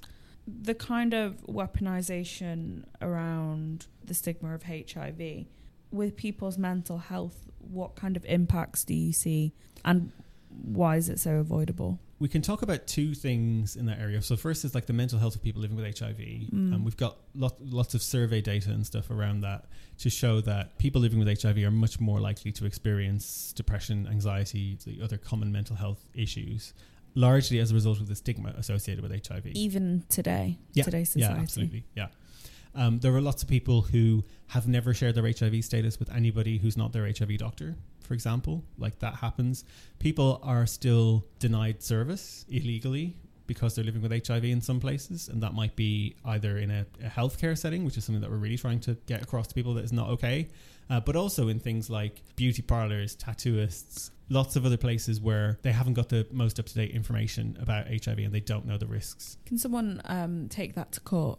Yes, I mean, uh, like ideally, you wouldn't want to have to take it all the way to court. But um, our colleagues over at the National AIDS Trust have a discrimination advice service. Um, if you uh, Google National AIDS Trust um, and discrimination, you'll find that, and they're able to take on individual cases where, like, if somebody like complains to the people who are providing the service and says like this isn't right, and they don't get like a satisfactory response, you could go to the National AIDS Trust discrimination service, um, and they will, uh, you know open a case, take on the case for you, talk to the, the people involved, you know, give them the information that they need. Pro Um, bono. So I I, I can't know. I can't I can't speak directly to. Uh, I know that that discrimination advice service currently for the National AIDS Trust is funded by the National Lottery Community Fund, Mm. so they have uh, funding to be able to deliver it. Um, I don't know how long that funding lasts, or whether they have to support that with you know donations that they receive and that sort of thing, because that's usually um, the way that that happens. But that service will be provided to that individual for free. And you can always go to no win, no fee as well. Um, I always think with certain things that you might not have money for to do legally. I recently got knocked off a bike, and it's not the same thing, but I got a no win, no fee, and uh, I got a nice chunk of money from it. So, yeah. I mean, for me, like I had a situation where um, about a year ago, um, my partner took me to a really nice hotel, like a spa hotel for a weekend, and we booked in for like some treatments. I was getting a massage. They had a form that you fill out beforehand, and it asks you about lots of medical conditions. And one of the tick boxes was HIV, and I was like, "Why is this on the form?" We're not sharing drugs. Didn't really, didn't really. I'm like, I'm not going to have sex with this, but it's not that kind of, you know. So, like some places you go to, maybe that service is on offer, but this wasn't an offer there. It's not one that I would have Yeah. uh, been looking for at that time. Uh, but you know, it had this question, so I was, I ticked the box because I was like, you know, this is the area I work in. I should be able to. Did your mind automatically think that they offered happy endings because of this? No, I what I thought was they don't know how HIV is transmitted. Okay, so Um, you you kind of almost knew the more sadder side before, like, oh, it's uh, Yeah. yeah, Yeah. Okay. Um, and I was like, I don't know what they're going to do with this information now that I've ticked it on the form. Um, so I was kind of curious, but I was also like, this was, you know, it was a weekend away. It was my day off. I didn't want to have to do like work stuff. Um, but um, in the end, uh, you know, they they asked what medication I was on as well, and I wrote down all the medications that I'm on for HIV. And um, uh, you know, I got a massage. It was like a back massage, um, but the person wore gloves, like surgical gloves, for the massage. And they weren't for your partner or No, no. so my partner is HIV negative. We've been together for 16 years. He remains HIV negative and didn't check the box in the forum. He got a different treatment. I think he was getting a facial or something. They didn't wear gloves for him. Um, now there are lots of reasons why you might wear gloves, um, like if you're allergic to some of the massage oils or whatever else. But I immediately assumed it was because I ticked HIV on the forum and because they didn't know how HIV was transmitted. Um, Mm. so what I did after that, um, you know, I left it a couple of weeks, and then I wrote them a letter and I said, "Look, this was my experience. This is how I felt having experienced this." And you know, I kind of said, "We have a service where we can come and like teach you about HIV transmission and Mm. talk to you about what stigma feels like." And also let you know that um, if you're collecting people's personal medical information under like the law, GDPR, data protection, all that kind of stuff, you have to have a really good reason. You need to inform people what you're going to do with that information, how long you're going to store it, what it's going to be used for, um, stuff like that. So I'm like, you've got to be really careful when you're collecting people's medical information that you've got a good reason to do it. And in my opinion, they didn't have a good reason to know about my HIV status. Um, and that would be even if I was getting like a manicure and they were cutting my nails and they had the potential like to cut my finger or whatever, that's not going to lead to HIV transmission. Yep. Like, you know, I went through all the possible scenarios in my head and I was like, there's no good reason for them to know this. I even went, I did some research. I went into the like uh, old academic information and um, there was one many, many years ago, there was a treatment for HIV that's no longer used that could cause lactic acidosis, which is a buildup of lactic acid in the in the muscles. And if you massage someone who had lactic acidosis, you could cause issues. Mm. Um, and I was like, that would be a legitimate reason why you want to know if that person is on that particular medication. Um, so that's why maybe those forms were designed that way.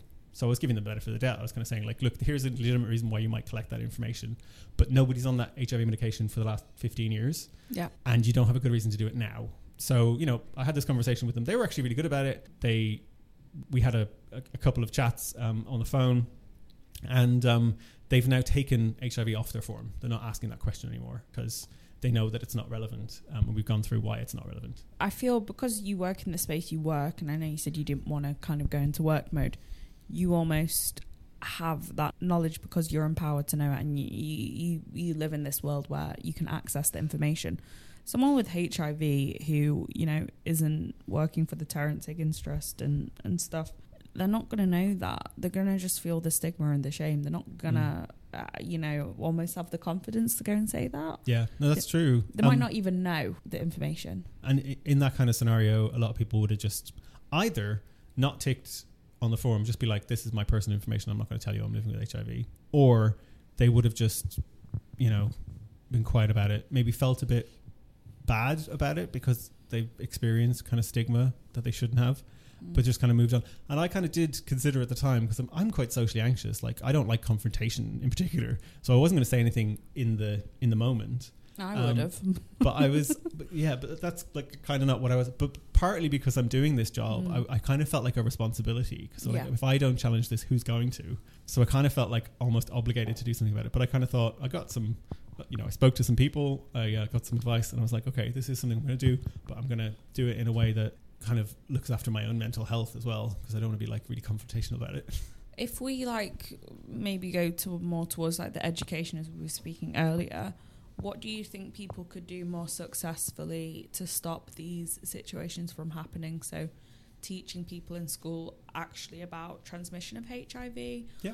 um, ideas thoughts I, th- I think that's really important. So the the service that we run, Positive Voices, um, we last year, the year up to April, we did 279 talks to just over 20,000 people, and about half of those were in schools, colleges, universities, uh, young people in education. And it's actually a real privilege to go and speak to young people about these things because a lot of them don't know a lot about HIV. They haven't had cause to know about HIV. What I find with younger people is they don't tend to have the same level of fear that people of my generation and older generations would have around HIV because they haven't experienced that like tombstone advert, people dying, you know, not in the UK. makes sense Yeah. yeah Again, like transmission rates have been coming down and are quite low. And people, even if they had people in their family living with HIV, they probably wouldn't be talking about it because of the stigma. So most people don't know. Most people probably know someone living with HIV, but most people don't know that they know someone living with HIV, if you know what I mean. So for all of those reasons, I find young people a lot more curious and open minded, and they ask really great questions when you're talking about HIV and sexual health. Like it's uh, it's it's given me a lot of hope for the future. that goal you said it it gives you more trust that you'll reach the goal Yeah. Yeah, absolutely. Some of the people that we're speaking to now who are, you know, 13, 14, 15, when they're in their 20s, they might not have to worry about HIV anymore if we're successful. Like it won't be it won't be circulating anymore in the UK. Um, Mhm. and that, that you know, that's amazing. Uh, to think that we can achieve that um, if we work together and if we kind of um, get rid of all the stigma. And it's almost kind of like removing the residue of um, Section 28 from what happened before. Yeah, yeah, absolutely. I mean, the education that we give, the talks that we do are all inclusive. We talk about different types of sex that people might have and that might lead to transmission risk. Um, we do it in a kind of factual, non judgmental way because, you know, these things exist and people need to know about them. Um, and, um, you know, people are genuinely curious. One thing that you always get a little bit surprised, depending on the audience, like people are sometimes, they put things into boxes. So when you talk to people about, um, you know, most HIV transmissions come from vaginal and anal sex, and people immediately think, oh, anal sex is something that only happens between two men, and you have to kind of remind them that, like, no, other people have anal sex too. Um, you know, it happens a lot, and it's happening a lot among young people as well, from what we can see. Young heterosexual people are having more anal sex than you know people would have in previous generations, um, and they're not thinking about contraception, so they need to be aware of HIV and STI risk. Well, Um, there's a huge transmission in both gonorrhea and chlamydia that is going up and up and up because more people are having casual sex. So obviously, uh, where there's HIV, that will probably like also go as well if if that's there in the mix. It makes sense like of why rates are going up and stuff. So rates of um, chlamydia, gonorrhea, and Yeah. syphilis are going up. Um, that's a phenomenon that's happening across Europe. Um, And syphilis, syphilis, yeah, yeah. um, increasing quite a lot. Now, chlamydia, gonorrhea, and syphilis are all treatable. It's becoming slightly hard to treat some of them. So, um, super gonorrhea. I spoke to Dr. Frankie about it, and she said it basically it's treatable, but because it's like a mutation. Um, no, sorry, it's the super chlamydia, um, not the super gonorrhea. You can get rid of the super gonorrhea, but the super chlamydia you can't get rid of. But it's similar. Like you can still have sex with people and be on medication. It's just that you're not gonna necessarily get rid of the virus within you. But that's scary, though. No. Yeah, yeah. I mean, we we need to get people, you know, testing on a regular basis, getting treated. So we've had prep for HIV for quite a while. If we can get people onto prep, that will stop them from acquiring HIV. There's also uh, now it's known as DoxyPep, but it's basically uh, a lot of people are, are starting to do this. There's not a huge amount of um, like really robust scientific data on it yet. Some of it's starting to come in now, but it's basically people who are taking doxycycline, which is a, a, a antibiotic, after they have sex in order to reduce the risk of acquiring gonorrhea and chlamydia. And for a long time, the medical establishment was like, we really shouldn't be doing this because we're we're potentially creating the ideal situations for these things to become resistant. That was a bit of an overreaction, I think, at, at, at first. And the data that's coming in now is showing us that actually it could be quite effective. So in the near future, you might see that being recommended as a way to proactively stop acquisition of gonorrhea and chlamydia. Yeah. Um, that's a possibility. That's that's quite interesting and, and new. It is important to say that rates of HIV are going down. Yeah, going sorry. down quite a lot. And there's also an elimination strategy for hepatitis, um, so hepatitis C in particular. That is transmitted from blood to blood contact. Um, so it's not typically transmitted through sex, but it can be if there's blood involved in the sex. But you know, it's something that people need to be aware of. Um, there's a lot more hepatitis C out there than there is HIV. That is treatable. It's curable. You know, it, takes a bit a bit of time and the right and the right amount of treatment, but people can be cleared of, of hepatitis C.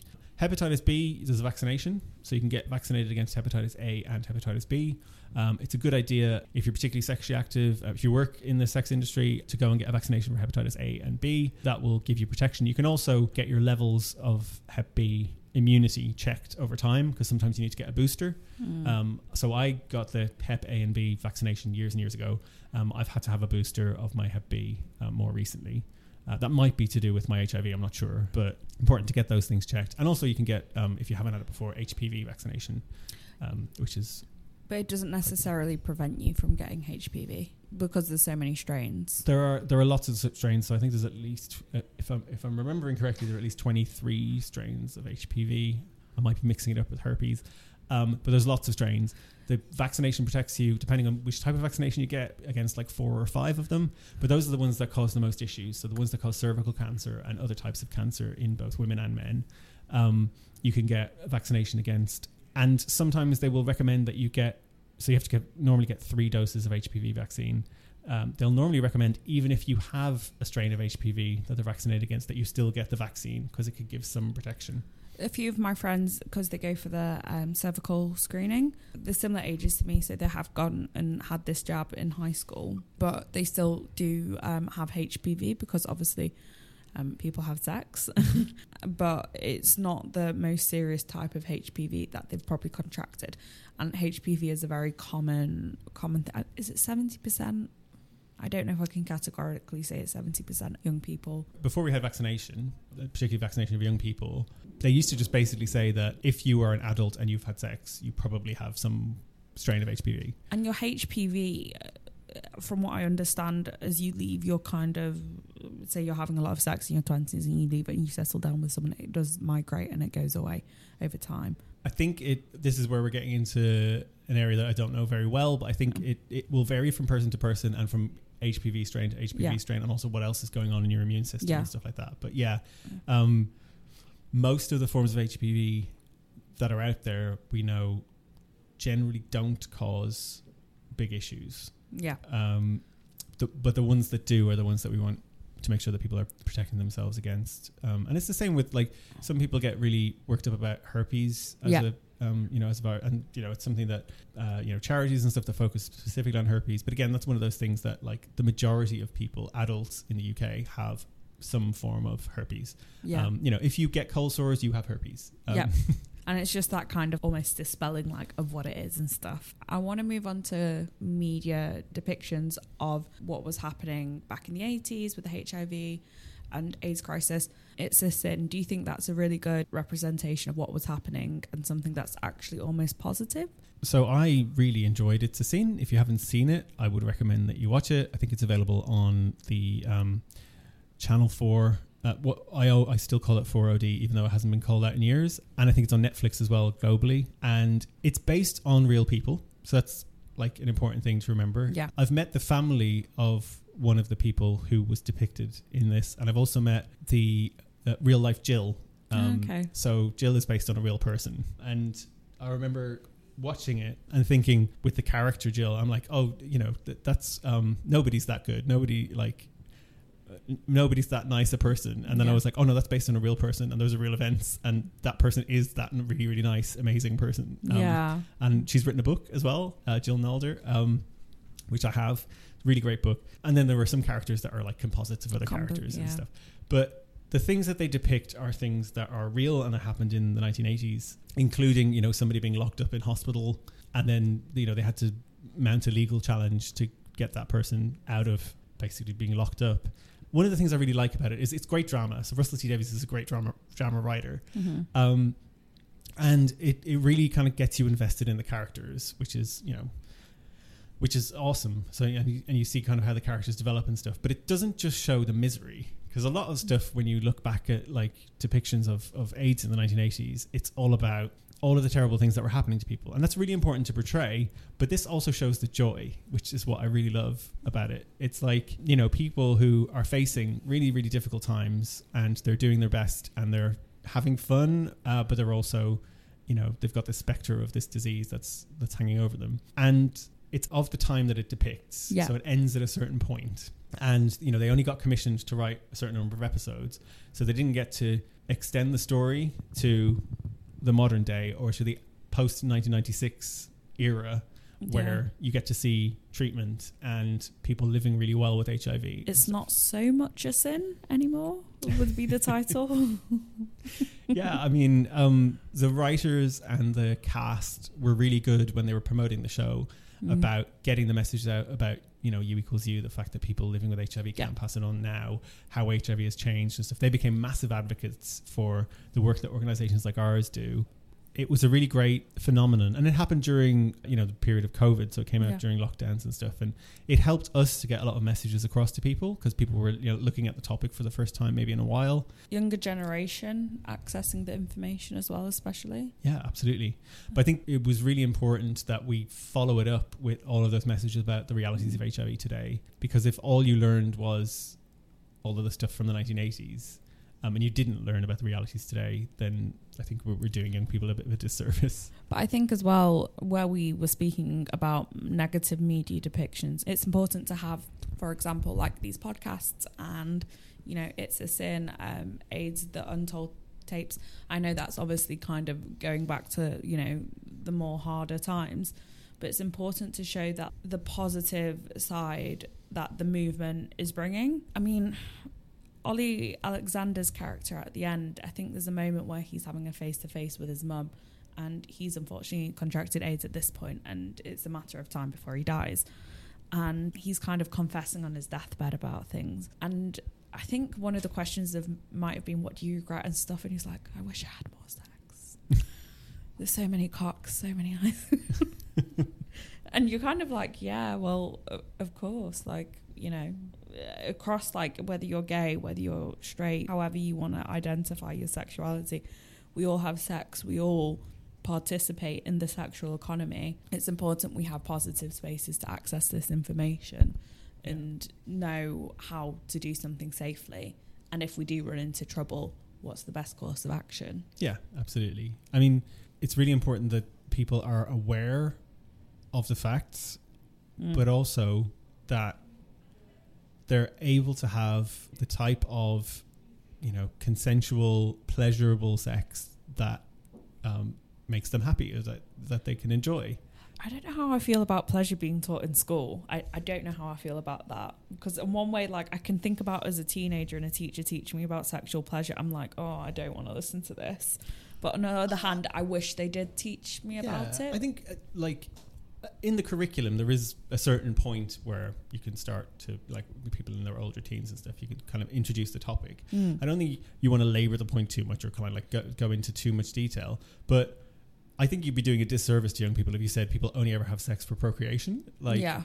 in the ma- vast majority of cases, they're doing it for pleasure, right? Yeah. Um, you know, it, it's only a small minority of cases that they're doing it for procreation. if you're in a relationship with someone, the sex you have is a big part of, you know, I suppose your mental health between each other and like your, the, the attitude you have towards your sex is based off an activity you have e- between each other. And it's so important. Again, like it's important for people to know that many relationships have that strong connection and, and sexual component. Many other people have, you know, perfectly good uh, sex lives where they have a lot of casual sex and they don't get into Mm. kind of deep relationships and that's also you know something to be aware of and not to be stigmatized and then you've also got people who for whatever reason are like, maybe they're asexual or whatever but like sex is not important for them in a Mm. relationship and that's also important to teach people about because um once you start teaching about these things you also have to teach about consent and boundaries and Mm. you know that's something that i think is being done much better now. Like it was, I don't think it was done at all before, um, but it's being d- done much better now with young people. But people my age and older don't understand consent and boundaries very well at all. Yeah. Yeah, I, I would agree with that. Yeah. and you know not just respecting somebody else's boundaries but understanding you know your right to have your own boundaries and how you figure out what those boundaries are for you and how you communicate that to other people that you you know you might be having sex with or whatever it's a very grown-up conversation to have about sex and i don't think we're good at doing like as a society in general we're not good at talking about sex. I mean y- you're going to know that like from Yeah. all the work that you do well, and the podcast, um, people are really reluctant to talk about sex, and there's almost like a you have to admit that it is something that happens and that people do for pleasure, and that um, you know we don't talk about it enough, we don't understand it well enough, we don't understand the psychology of it well enough, and we need to talk more about that sort of thing. I think. I think consent as well is a really big topic because even last night in the strip club, I I was doing my shift and we are no contact. There will be different clubs um, in different areas, and I, I think maybe a few in a few boroughs that have. I wouldn't I wouldn't actually know, but they maybe have a thing where you can touch someone's leg or something. But from what I understand, in the UK, you are not allowed to touch people's intimate areas in strip clubs. And I didn't know in a lot of places in America, you're not allowed to do that, but still they have looser ways of getting around it and stuff. I personally wouldn't do the job if I was touched, if, if that was the laws, that was my boundary. And that's a very clear boundary I set for myself. Um, but people still try and violate it all the time. And they say, well, this is a strip club. And I said, yeah, strip club, not touch club, strip. Do you understand the word? Do you want me to get you a dictionary? And I always think people probably feel more inclined to treat me a certain way in that place because they have connotations of what it's like, even though we have signs saying don't touch the girls. This is not something I know very well, but I think there's a there's a big element of this to do with respect. Mm.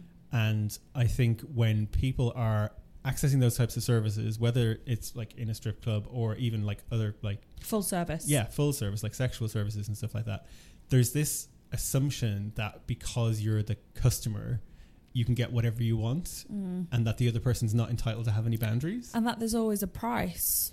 yeah, People ask Yeah. me how much to go back to my hotel room. And I do think everyone has a price. I do. I think everyone does. Every, every, everyone's entitled to have a price if they want one, but like Mine- also they're also entitled to say no, and that's the end of the conversation, right? Like it's um, Mine's regardless just of five hundred million. Great.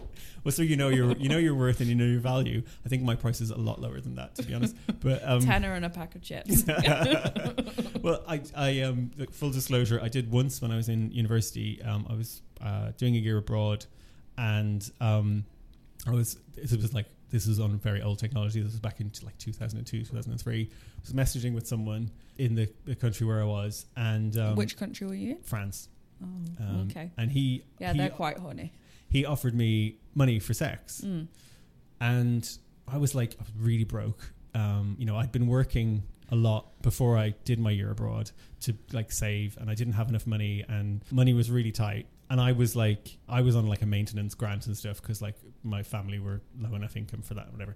So I was like, hmm, this is like actually a good proposition for me right now, and it's something that I think I want to try to see if it's for me. And I went and did it, but in my head, the biggest problem I had at the time was how can I charge this person for something I give away for free so much? Mm. That was kind of where my head was. And also, I'm quite socially anxious and a big people pleaser. And so, I in, the, in that situation, I kind of didn't feel like I had or deserved to have any boundaries. But also, I like I wanted to make sure that I, I was delivering a good service, Mm. and uh, I didn't want to kind of fall short. Um, and so I went into it with like the wrong, I think the wrong attitude. Um, yeah. and w- without having kind of considered that you know uh, you know I could have boundaries or anything like that. But you know, uh, it wasn't a it wasn't a bad experience. It's just one that I didn't repeat after that. It's interesting and for you saying that and thank you for sharing your story because I think a lot of people do engage in sex work and they don't even really know about it.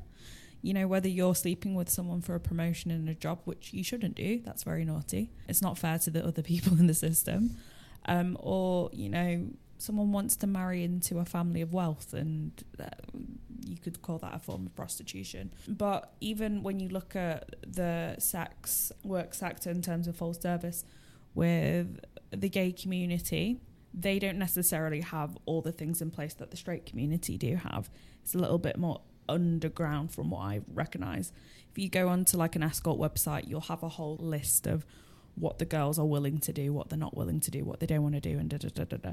From my research, you have obviously like a few kind of what you would call, I don't like this word, but high class um, escort surfacing for gay people. You don't really tend to find lesbian ones, but you don't necessarily have all those boundary lists of what you're willing to offer, what you're not wanting to offer. Mm-hmm. I haven't seen it like in the course of my work. I've seen it a bit, and also like in the you know, when I was going out a lot on the gay scene, there were you know Mm. free magazines you could get, and at the back there were some escorts listed, and you know there'd, Fernando. there'd be a pi- yeah, Yeah. there'll be a picture and there'll be like a description, and you might see, and you get this online as well a lot for like somebody who might have like a commercial profile on on a dating website. Yeah.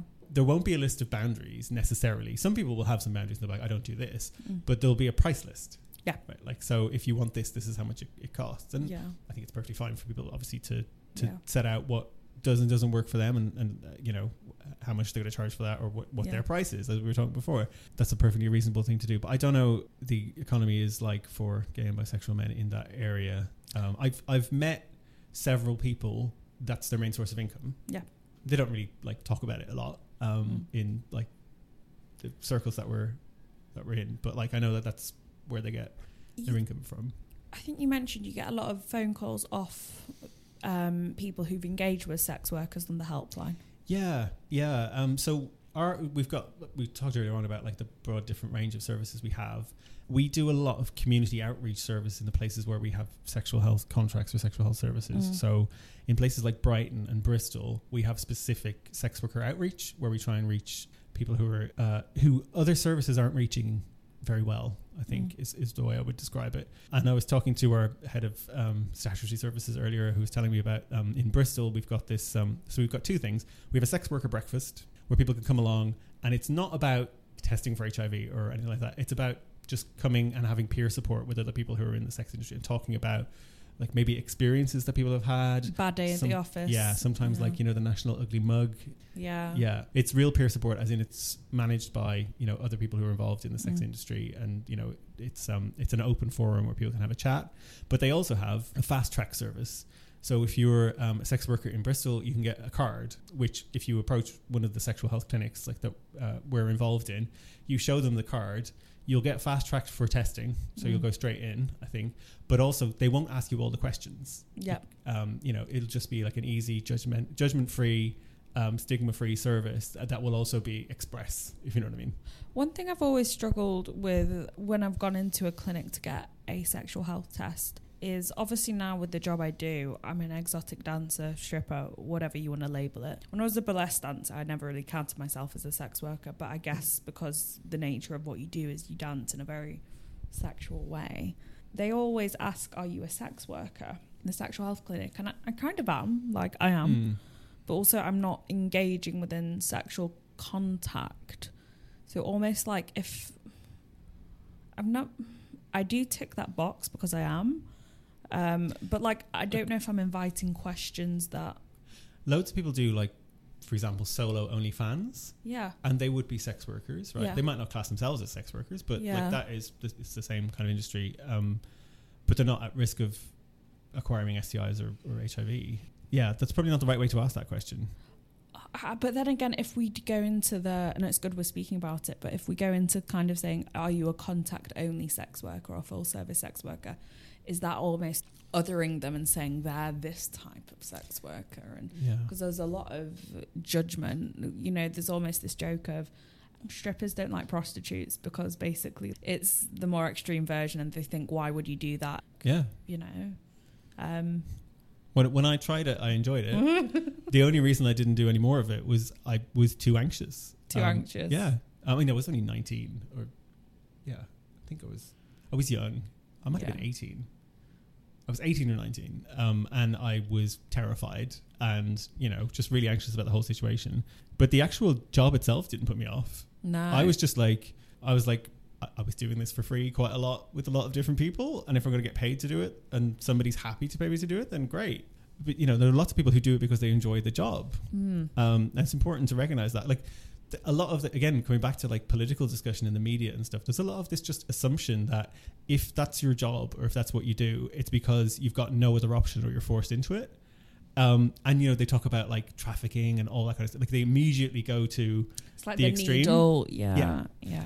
and it's like no, there are plenty of people who choose it as a career because it's what works for them, Mhm. and they should be free to do that. Like I mean, there's a lot of, from what I know, and my friends who do do full service, not necessarily with themselves because they don't necessarily want women. A lot of um, men hire other men in forms of prostitute um, for sex work, so gay prostitution. mm-hmm. But obviously, straight men who want to try something, like you said, the men who are straight but want to try um, a gay or bisexual experience. As I said, there's a lot of men in strip clubs who don't feel like they can express sexuality, but they obviously tell a stripper or someone they're working with about that because they don't feel the shame there, they don't feel the stigma. Hmm. And I just think how many like men are not having full and complete sex lives, you know, because they're not being open yeah. but it's always the same age, the same look from the same generation of men. I remember like one phone call I took on the helpline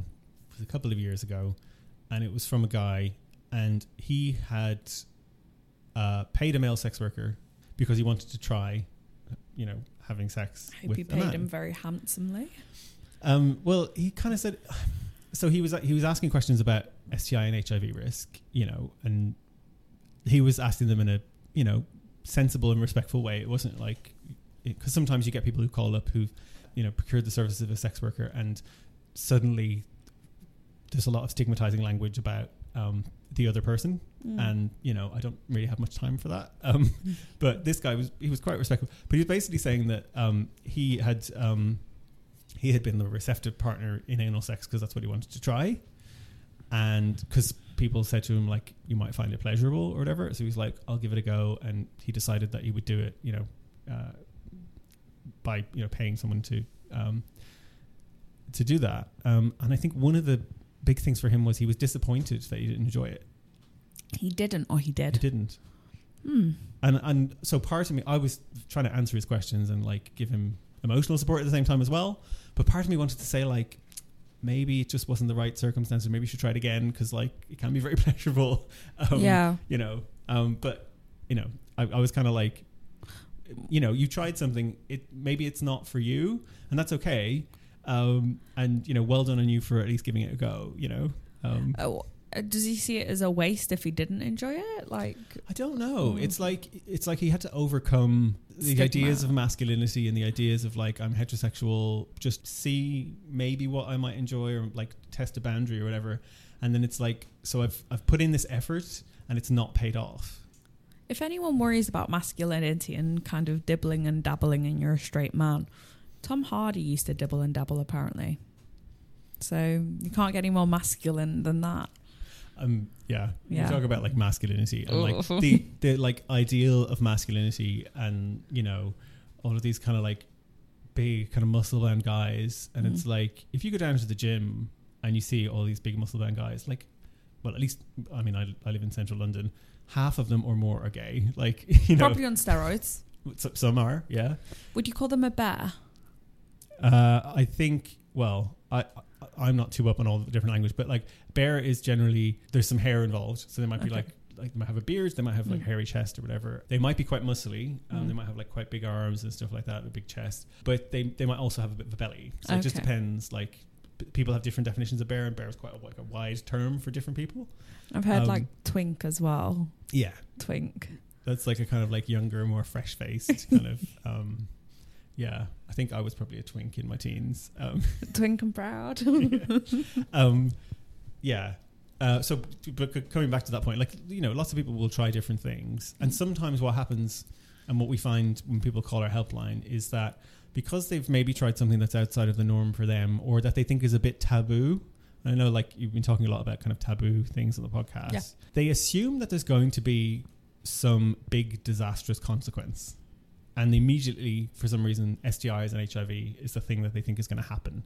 So like I've done this thing and it might be, you know, I've procured the services of a sex worker or it might be I sat on a towel. I've tried yeah, I've tried whatever Mm. um, for the first time. And so they're like, convinced that they must therefore have contracted an STI or HIV as a result. And you have to kind of explain to them that viruses and bacteria don't make moral judgments about what you're doing and then decide whether or not to intervene. Like they have to be present and they have to be able to be transmitted from one person to another. And sometimes when people are talking about worries about risks they think they might have had, they're talking about a scenario that it will be impossible for anything to be passed on.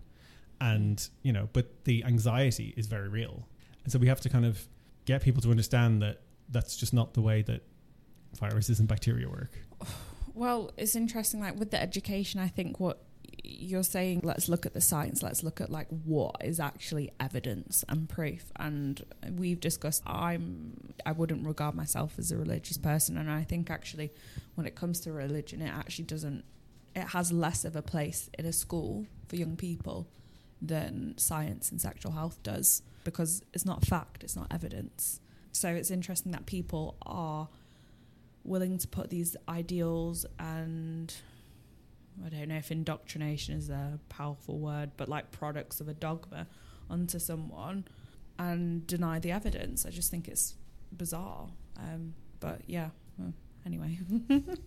um, the last thing I kind of want to touch on is chemsex. Oh, okay. So, kind of, what are the best courses of action for people to look after themselves within chemsex in regards to HIV? He said with the mental and then like with the physical kind of precautions.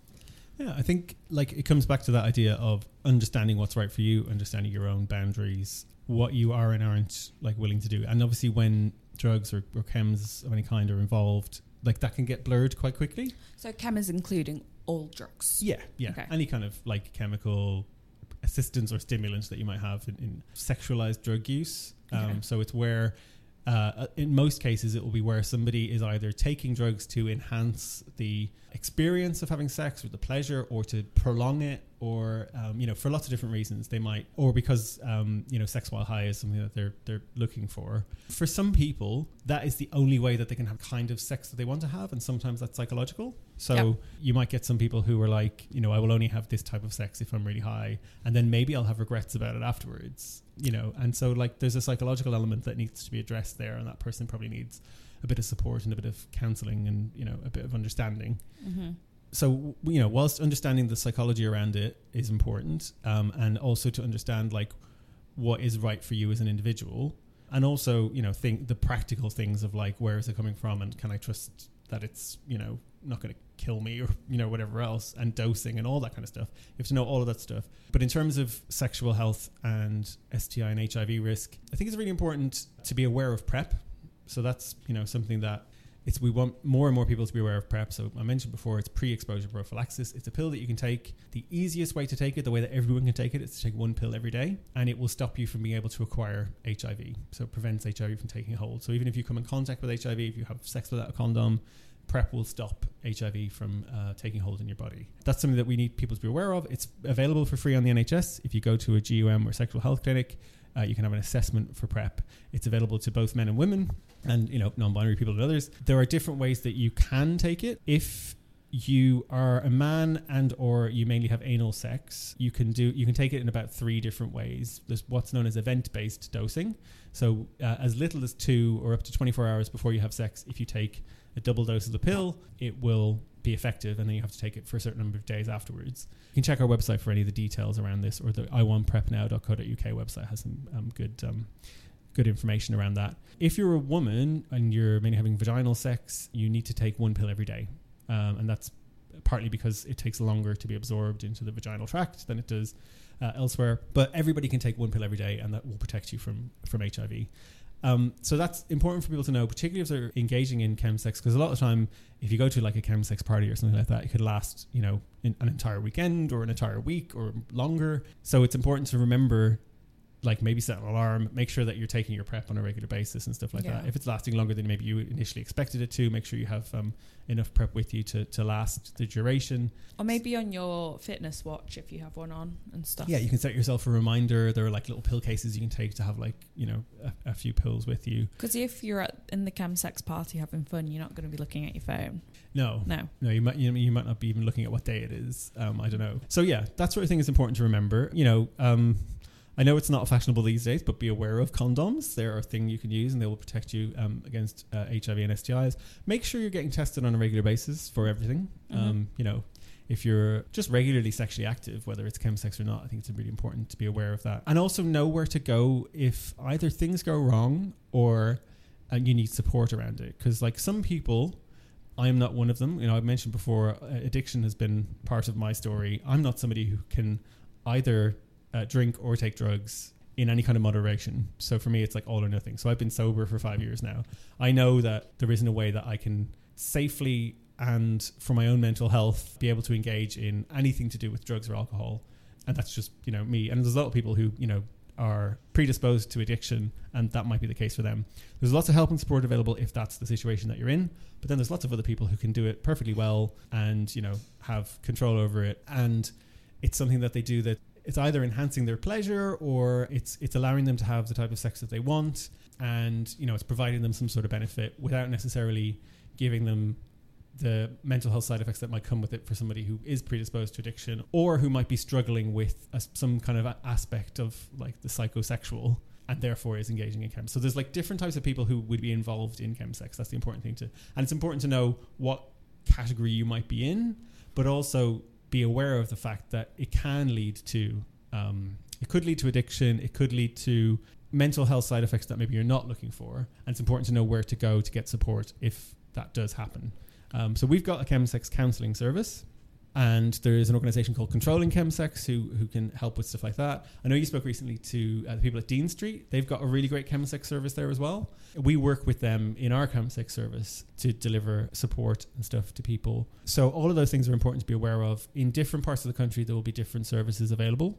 And some kind of just general drug and alcohol recovery services have some specialist kind of chemsex services as, as uh, attached to them there are lots of ways that you can get support if you need support. So if you try something and it's not right for you, you know, maybe try something else. You can always call our helpline um, Mm. for for you know signposting or help or support around that, or if you just want to talk. But yeah, I mean, th- there's chemsex is something that I mean, particularly in the gay community or in the LGBT community, it's something that's been a big phenomenon for quite a few years.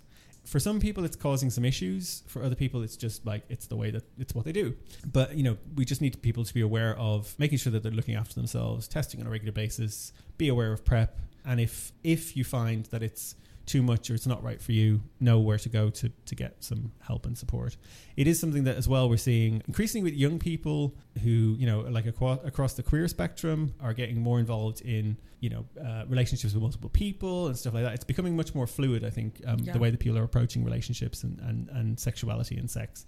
Um, so chemsex is is part of you know what people are looking into. So it's not just gay people who are involved in chemsex, obviously.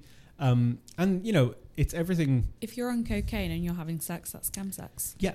Or if you're, um, you know, in, in my case, for a, a long time when I was a cocaine addict, on cocaine and on my own, um, I was still engaging in chemsex. Like I Mm. was uh, online for days, and Yeah. you know, and that's sexualized drug use. It just doesn't involve another person, and therefore doesn't involve like STI risk necessarily.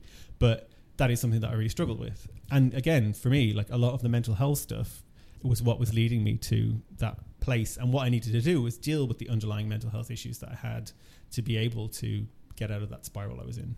Yeah. I think that's also really important to say that you can have preventative methods of thinking about it from a very mental aspect of being intentional why you are engaging in chemsex versus um, not having that intention Yeah. and stuff. And it's also important to remember that not everybody engaging in chemsex is doing it in a harmful or um, it, you know, it's not always soothing some under, underlying mental health condition. Um, it's just that for those people who are, it's important to be aware of it and also to know where to go to get support. A lot of men that uh, me and my friends um, have dated or, you know, had sex with, cocaine is the constant through line. And I Mm. think as well in cities it's common. It, it, it makes you feel more alive. It boosts your personality. I tried it once. Personally, wasn't never into it, but so many guys are like, "Let me do a line before like I have sex," and it's almost they need to amplify of what's already in there before sex, and it helps them last longer yeah, as well. But sometimes I'm just like, I, I, don't- I don't want that. I just want you. Yeah, You know, yeah. romantic. I think um, you know, from people I've spoken to in my own personal experience, it is something that will generally like make you last longer. For some people, it's it's the opposite. It will just like kill it immediately. Mm. Um, but for some people, it will um, you know it will enhance things.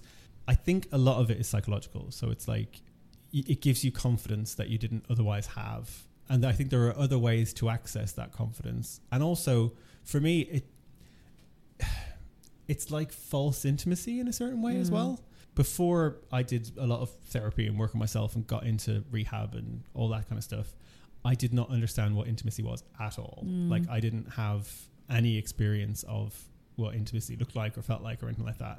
It was something that kind of scared me. And for me, even from a young age, like sex was just something that I did because it was pleasurable and like involved another person. Um, it wasn't something that I did that was nec- that, like necessarily had romantic connotations or I didn't understand like What you said is such just like a boy thing. Like I can't like sex is just a thing, and I really enjoy it, and I can go and do it, and I can like. For me, it's Well, like my, my first sexual experiences were with friends of mine, and we didn't have any like we were friends Romantic. who had sex, yeah, um, and um, yeah, and I you know I, I, I went on my first date with a guy when I was like sixteen, and like we had sex and stuff, and that that was a bit different, but I never really kind of like really properly understood what what intimacy could be like until I got into like I'm in relationship now for 16 years and I've learned a lot during the course of that relationship. You know, I've gone through some really difficult uh, periods like that during this relationship that I got my HIV diagnosis, that I got really into addiction. Um, I'm very lucky that my partner's stuck with me um, this time, and um, you know, our, I think our relationship is better than ever.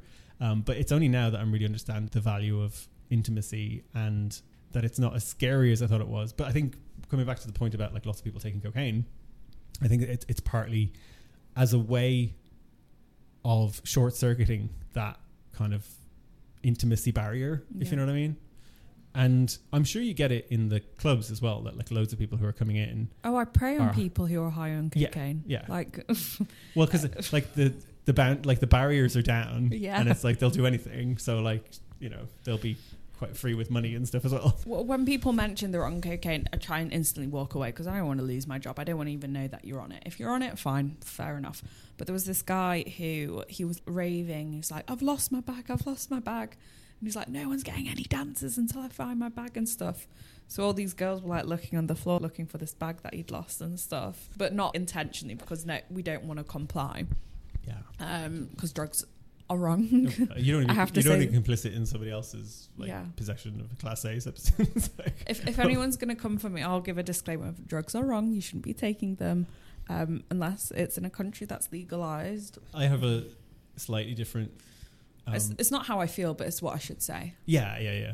For me, I'm, I'm happy to say that like I know drugs aren't right for me. Yeah, I know other people who can like perfectly well take drugs and it's it's great for them. Personally, I'm in favor of decriminalization and legalization of pretty much all drugs. Mm. But as long as the support is available for people who do struggle with addiction and stuff like that, which I don't think it is. But then they're going to start watering that shit down. Do you want that? Well, I mean, I suppose it doesn't affect you too much anymore. I think kind of the opposite because like there's a lot of like contaminated stuff that's out there, um, and if it was properly regulated and you knew exactly what you were getting, it would be like a bit less of a people would would not struggle with dosing as much as well. I don't. know. It's um. Um, anyway, that's getting too much into the drug side of things. But when it comes to like sexualized drug use and stuff, you know, people can struggle. Um, drugs can be a way of like people overcoming certain like barriers that they might have in their mind about sex. And strippers will fleece you of all your money when you're on I- I- cocaine. I, think I think quite rightly in many ways. Like um, people who are going into that kind of situation and they're going in high, they're there to have a good time, and you're part of like making sure that they do, and so you deserve to be compensated for that. I think everyone looks sexier on it though. Oh yeah, uh, Sometimes I've Yeah, looked yeah. like an absolute. I remember I went on holiday and had sunburn all over my face and I was peeling. I was like, I'm going to make no money tonight, but I have to show up.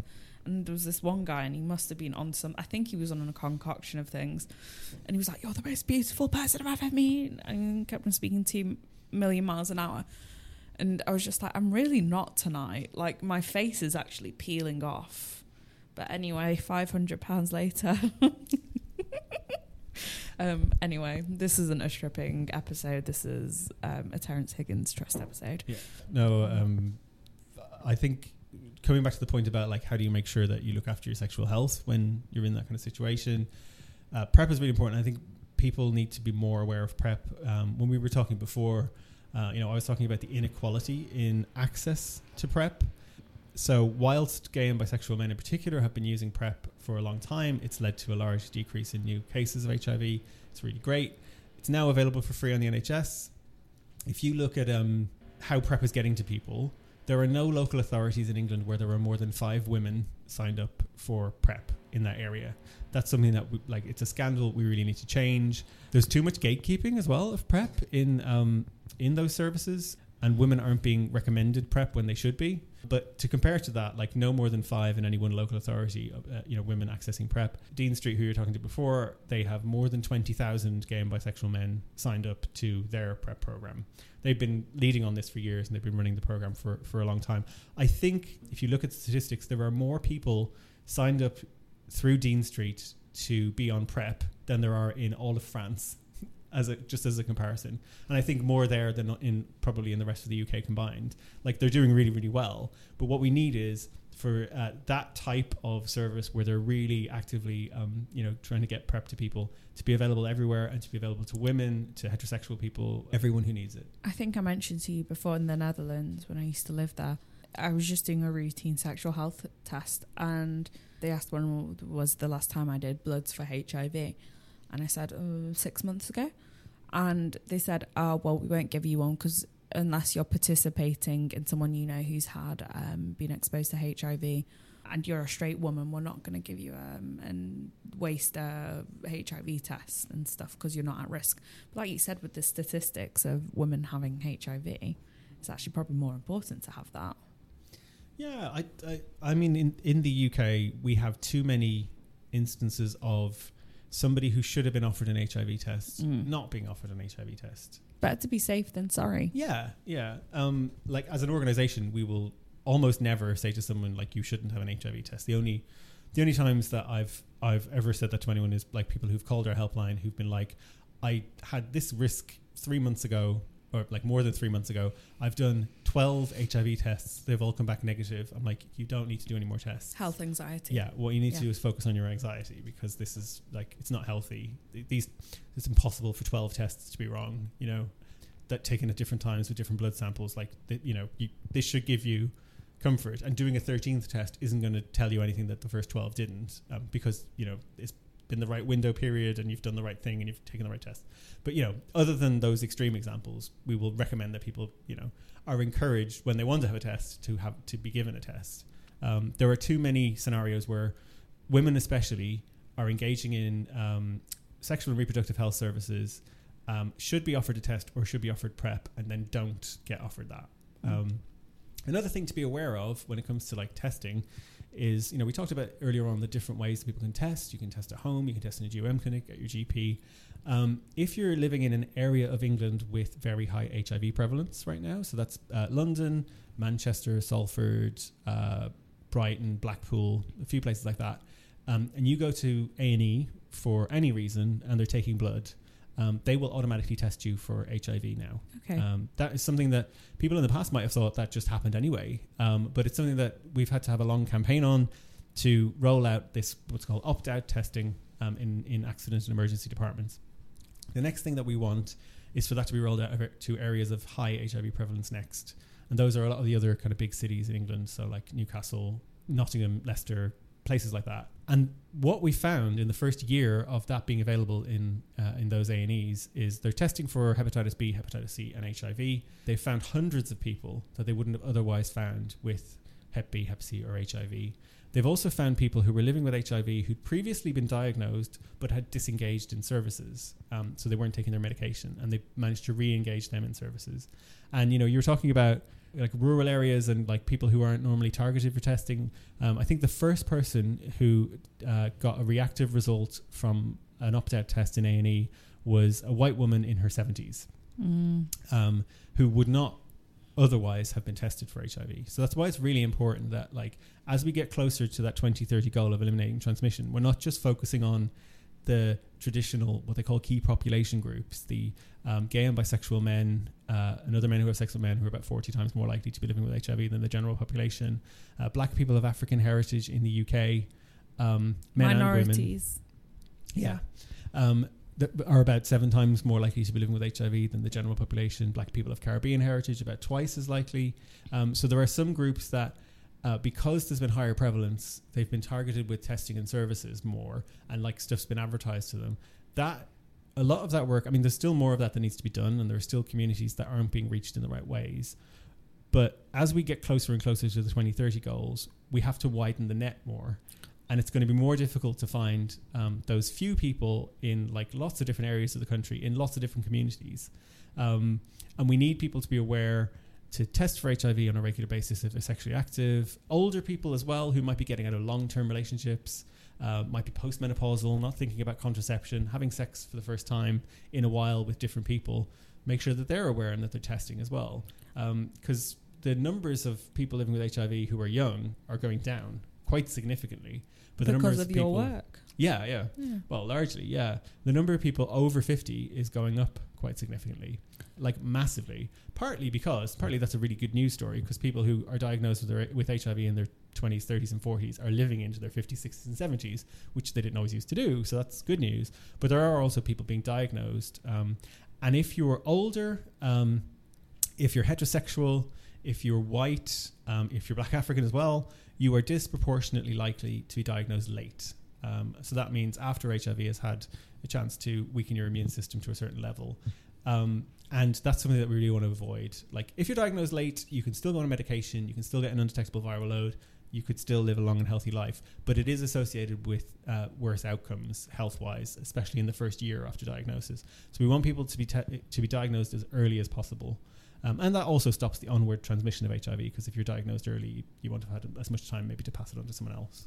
Um, I don't know if this helps with your 2030 goal, but um, the, the, pensioners are, are getting it on a lot. There's a really high sexual um, infection rate with pensioners, especially in care homes. I didn't mm. know about, and, and maybe people don't think about that group. You know, as a we're we're doing more and more work in care homes at the moment. Gladys um, and Keith. Yeah, yeah, yeah. Just like to make people aware, um, you know, older people have sex too. Let's not forget that. Um, quite a lot of it. Yeah, and um, you know they might they might be having you know quite active, quite um, healthy and happy sex lives, um, and, but they need to be aware of of the risks associated with that. Especially because they had zero education growing up. I Yeah, a lot of people that age, you know, might not have had any sex education, um, and when they go to their GP with symptoms that if they were in their 20s, they'd be like, oh, let's just do these tests. The GP looks at the person and thinks, doesn't think about sex. And we need to like make sure that people are starting to, you know, realize that everybody is a sexual being in their own way and, you know, maybe maybe having quite a, an active sex life. They're the people who've probably had the most sex in the world pensioners because they're the oldest. So it makes sense why they'd want to um, master their expertise, I suppose. the, the, the other thing that we're seeing more and more of is because um, we're probably at a stage now where, or very soon, there'll be more people over 50 with HIV than under 50. Mm. Uh, and that's only going to increase into the future, particularly if we're successful at stopping transmission. Um, people who were diagnosed with HIV in the 80s and 90s who are still alive today, mm. there are, you know, not as many as there should be, but there there are quite a few people are at that stage, that age where they might be needing care either in their own home or in a care home, and we know from the work that we've been doing that those organizations, those care homes, those carers don't really know much about HIV and might have outdated information. So we're trying to get the latest information to people to make sure that um, one, one of the people who volunteers with my program is in her 70s. Um, she's been speaking about HIV for years. And she says, We don't want to go back into the HIV closet. Like, mm. you know, we've done all this work getting HIV to where it is and like overcoming stigma. I don't want to have to go into a care home and be silent about it or you know be treated differently or we've heard of cases of people who are like going into the room of somebody who's living with hiv and putting on like loads of ppe like they're walking into like a, a, nuclear reactor or something. And it's like that is completely unnecessary. That we should have left that behind in the 1980s. We know how HIV is transmitted. S- somebody's not going to be a risk if you're, um, you know, wiping up after them or washing them or providing those kinds of services that you would need to provide to someone in a care home. And it's also important that you know that person is taking their medication, you know, every day on time um, and stuff like that. So we especially we have work, carer. Yeah, yeah, we have Yeah. work to do to make sure that carers are aware of this. Um, being a carer is like a really difficult job because it's extremely poorly paid. It's very difficult. It's very specialized work. It's really undervalued. I think again, this comes back to like gender inequality because it's seen as like a, a female role and Yeah. therefore worth less than. And you know, I don't know many people who could be a very good carer and do it well and would accept that kind of level of wage, especially. Um, anyway, sorry, that's, go- that's going Mm. on. But they also don't have a lot of time. So they don't have a huge amount of time to learn about things like HIV. So what we're trying to do is be quite innovative in getting bite-sized information to people who are carers or working in a care environment so that if if one of the people that they're caring for is living with HIV that they know what they need to know to make sure that that person gets the right level of care that it's uh, free of stigma and that they know that, that it's not a risk to them Okay. All right. So we are wrapping up a little bit now. Um, how can people best support the charity, um, whether it's through fundraising, volunteering? What's the best course? Well, there's lots of things you can do to help.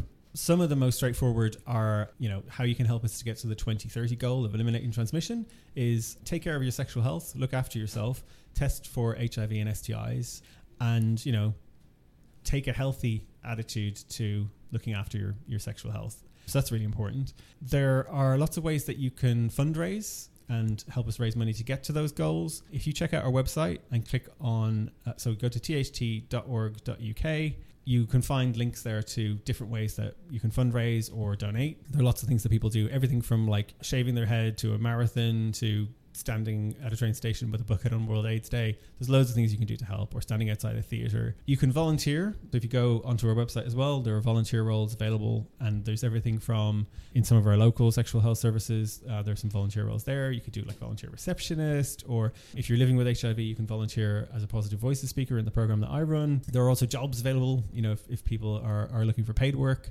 and the other thing that people can do is um, you know follow us on social media and when we're putting out information about different campaigns you know amplify those and talk to your friends about the fact that people on effective HIV treatment can pass on the virus.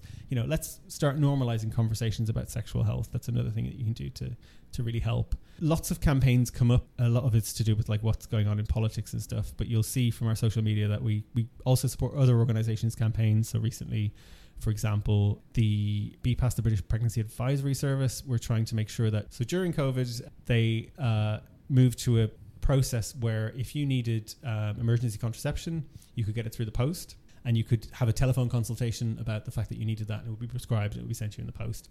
Um, and that was just put in for COVID. But there was a campaign after kind of lockdowns ended to make sure that that was still available because it was actually a service that people were finding quite useful and quite uh, beneficial. Uh, and so we supported, um, you know, some of the campaigns to make sure that that could continue, and it was voted through, and that is available now. So there are lots of things like that that come up from time to time where we need people to be aware of issues around their rights and stuff like that, and maybe to sign a letter or sign a petition or you know, there's a form sometimes you can fill out to automatically write to your local MP about stuff. Stuff like that can be really helpful as well. Hmm Okay, yeah, that that is a, lot of ways people can support as well. You you're very good at covering everything in a conversation. I'm sure I'll have forgotten something. um, okay, so my final question for you before we wrap up is, what would be your stripper name? What would be my stripper name? Oh, that's really hard. The um, I randomly I had my parents visiting me a couple of weeks ago, and I dropped them off. They were going back to the airport. I dropped them off, um, and I was walking home, and I had some friends who were over for a barbecue, and I was walking through this park, and this this name came into my head, which I was like, this would be a really good drag name. Um, and it was Miss Diana Gnosis. Oh. and your routine can be around that as well. Yeah, I, I guess it would work as a stripper name as well. But um, uh, well, maybe not. It's a bit um, yeah, it's a bit medical. But I watched um, a burlesque recently that was to do with a woman who was a, a weather reader. So you can be a bit on the nose with it. oh, Okay, don't rule out. I, once went to a burlesque show um, in Soho. I can't remember what the occasion was. There was some occasion, and then we ended up going to this this thing, and it was um, it was a lot more extreme than I was expecting. Mm. Um, like it was it was fun, but I was like, wow, and like people were really into it, and I was like, you know, a first timer at this, you know, interesting burlesque. I was just like, wow, this is like this happens a lot, like in lots of different places. but I'm happy to be here, and it's it's all good. Yeah. I mean, I've been around gay bars a lot in my teens and 20s, and not so much now because I'm like, I just turned 40 and I'm in a long term relationship, and I just stay at home with my partner and the dog that we're, we foster guide dogs for the blind um, as, as, as a volunteer role. And so, like, I'm very much like a, a home bird now. I go to bed early. Like, um, yeah, I've turned into, I've gone into my middle age early. But but back in, in those days, like, uh, I would go to a lot of gay bars and there would be like lots of different types of shows, like drag shows and all the rest of it. But you got a lot of gay bars where they would just employ strippers to like strip and, and dance on a pole and stuff like that. Women. Men. Oh, okay. Yeah. I was about to say, I don't know what I have that you want, but Well, some, uh, like you, you, would- you would sometimes get women as well in, Yeah. in some of those um, in some of those places, but it wasn't like it's it's kind of different because it wasn't like a strip club and people weren't necessarily tipping them Mm.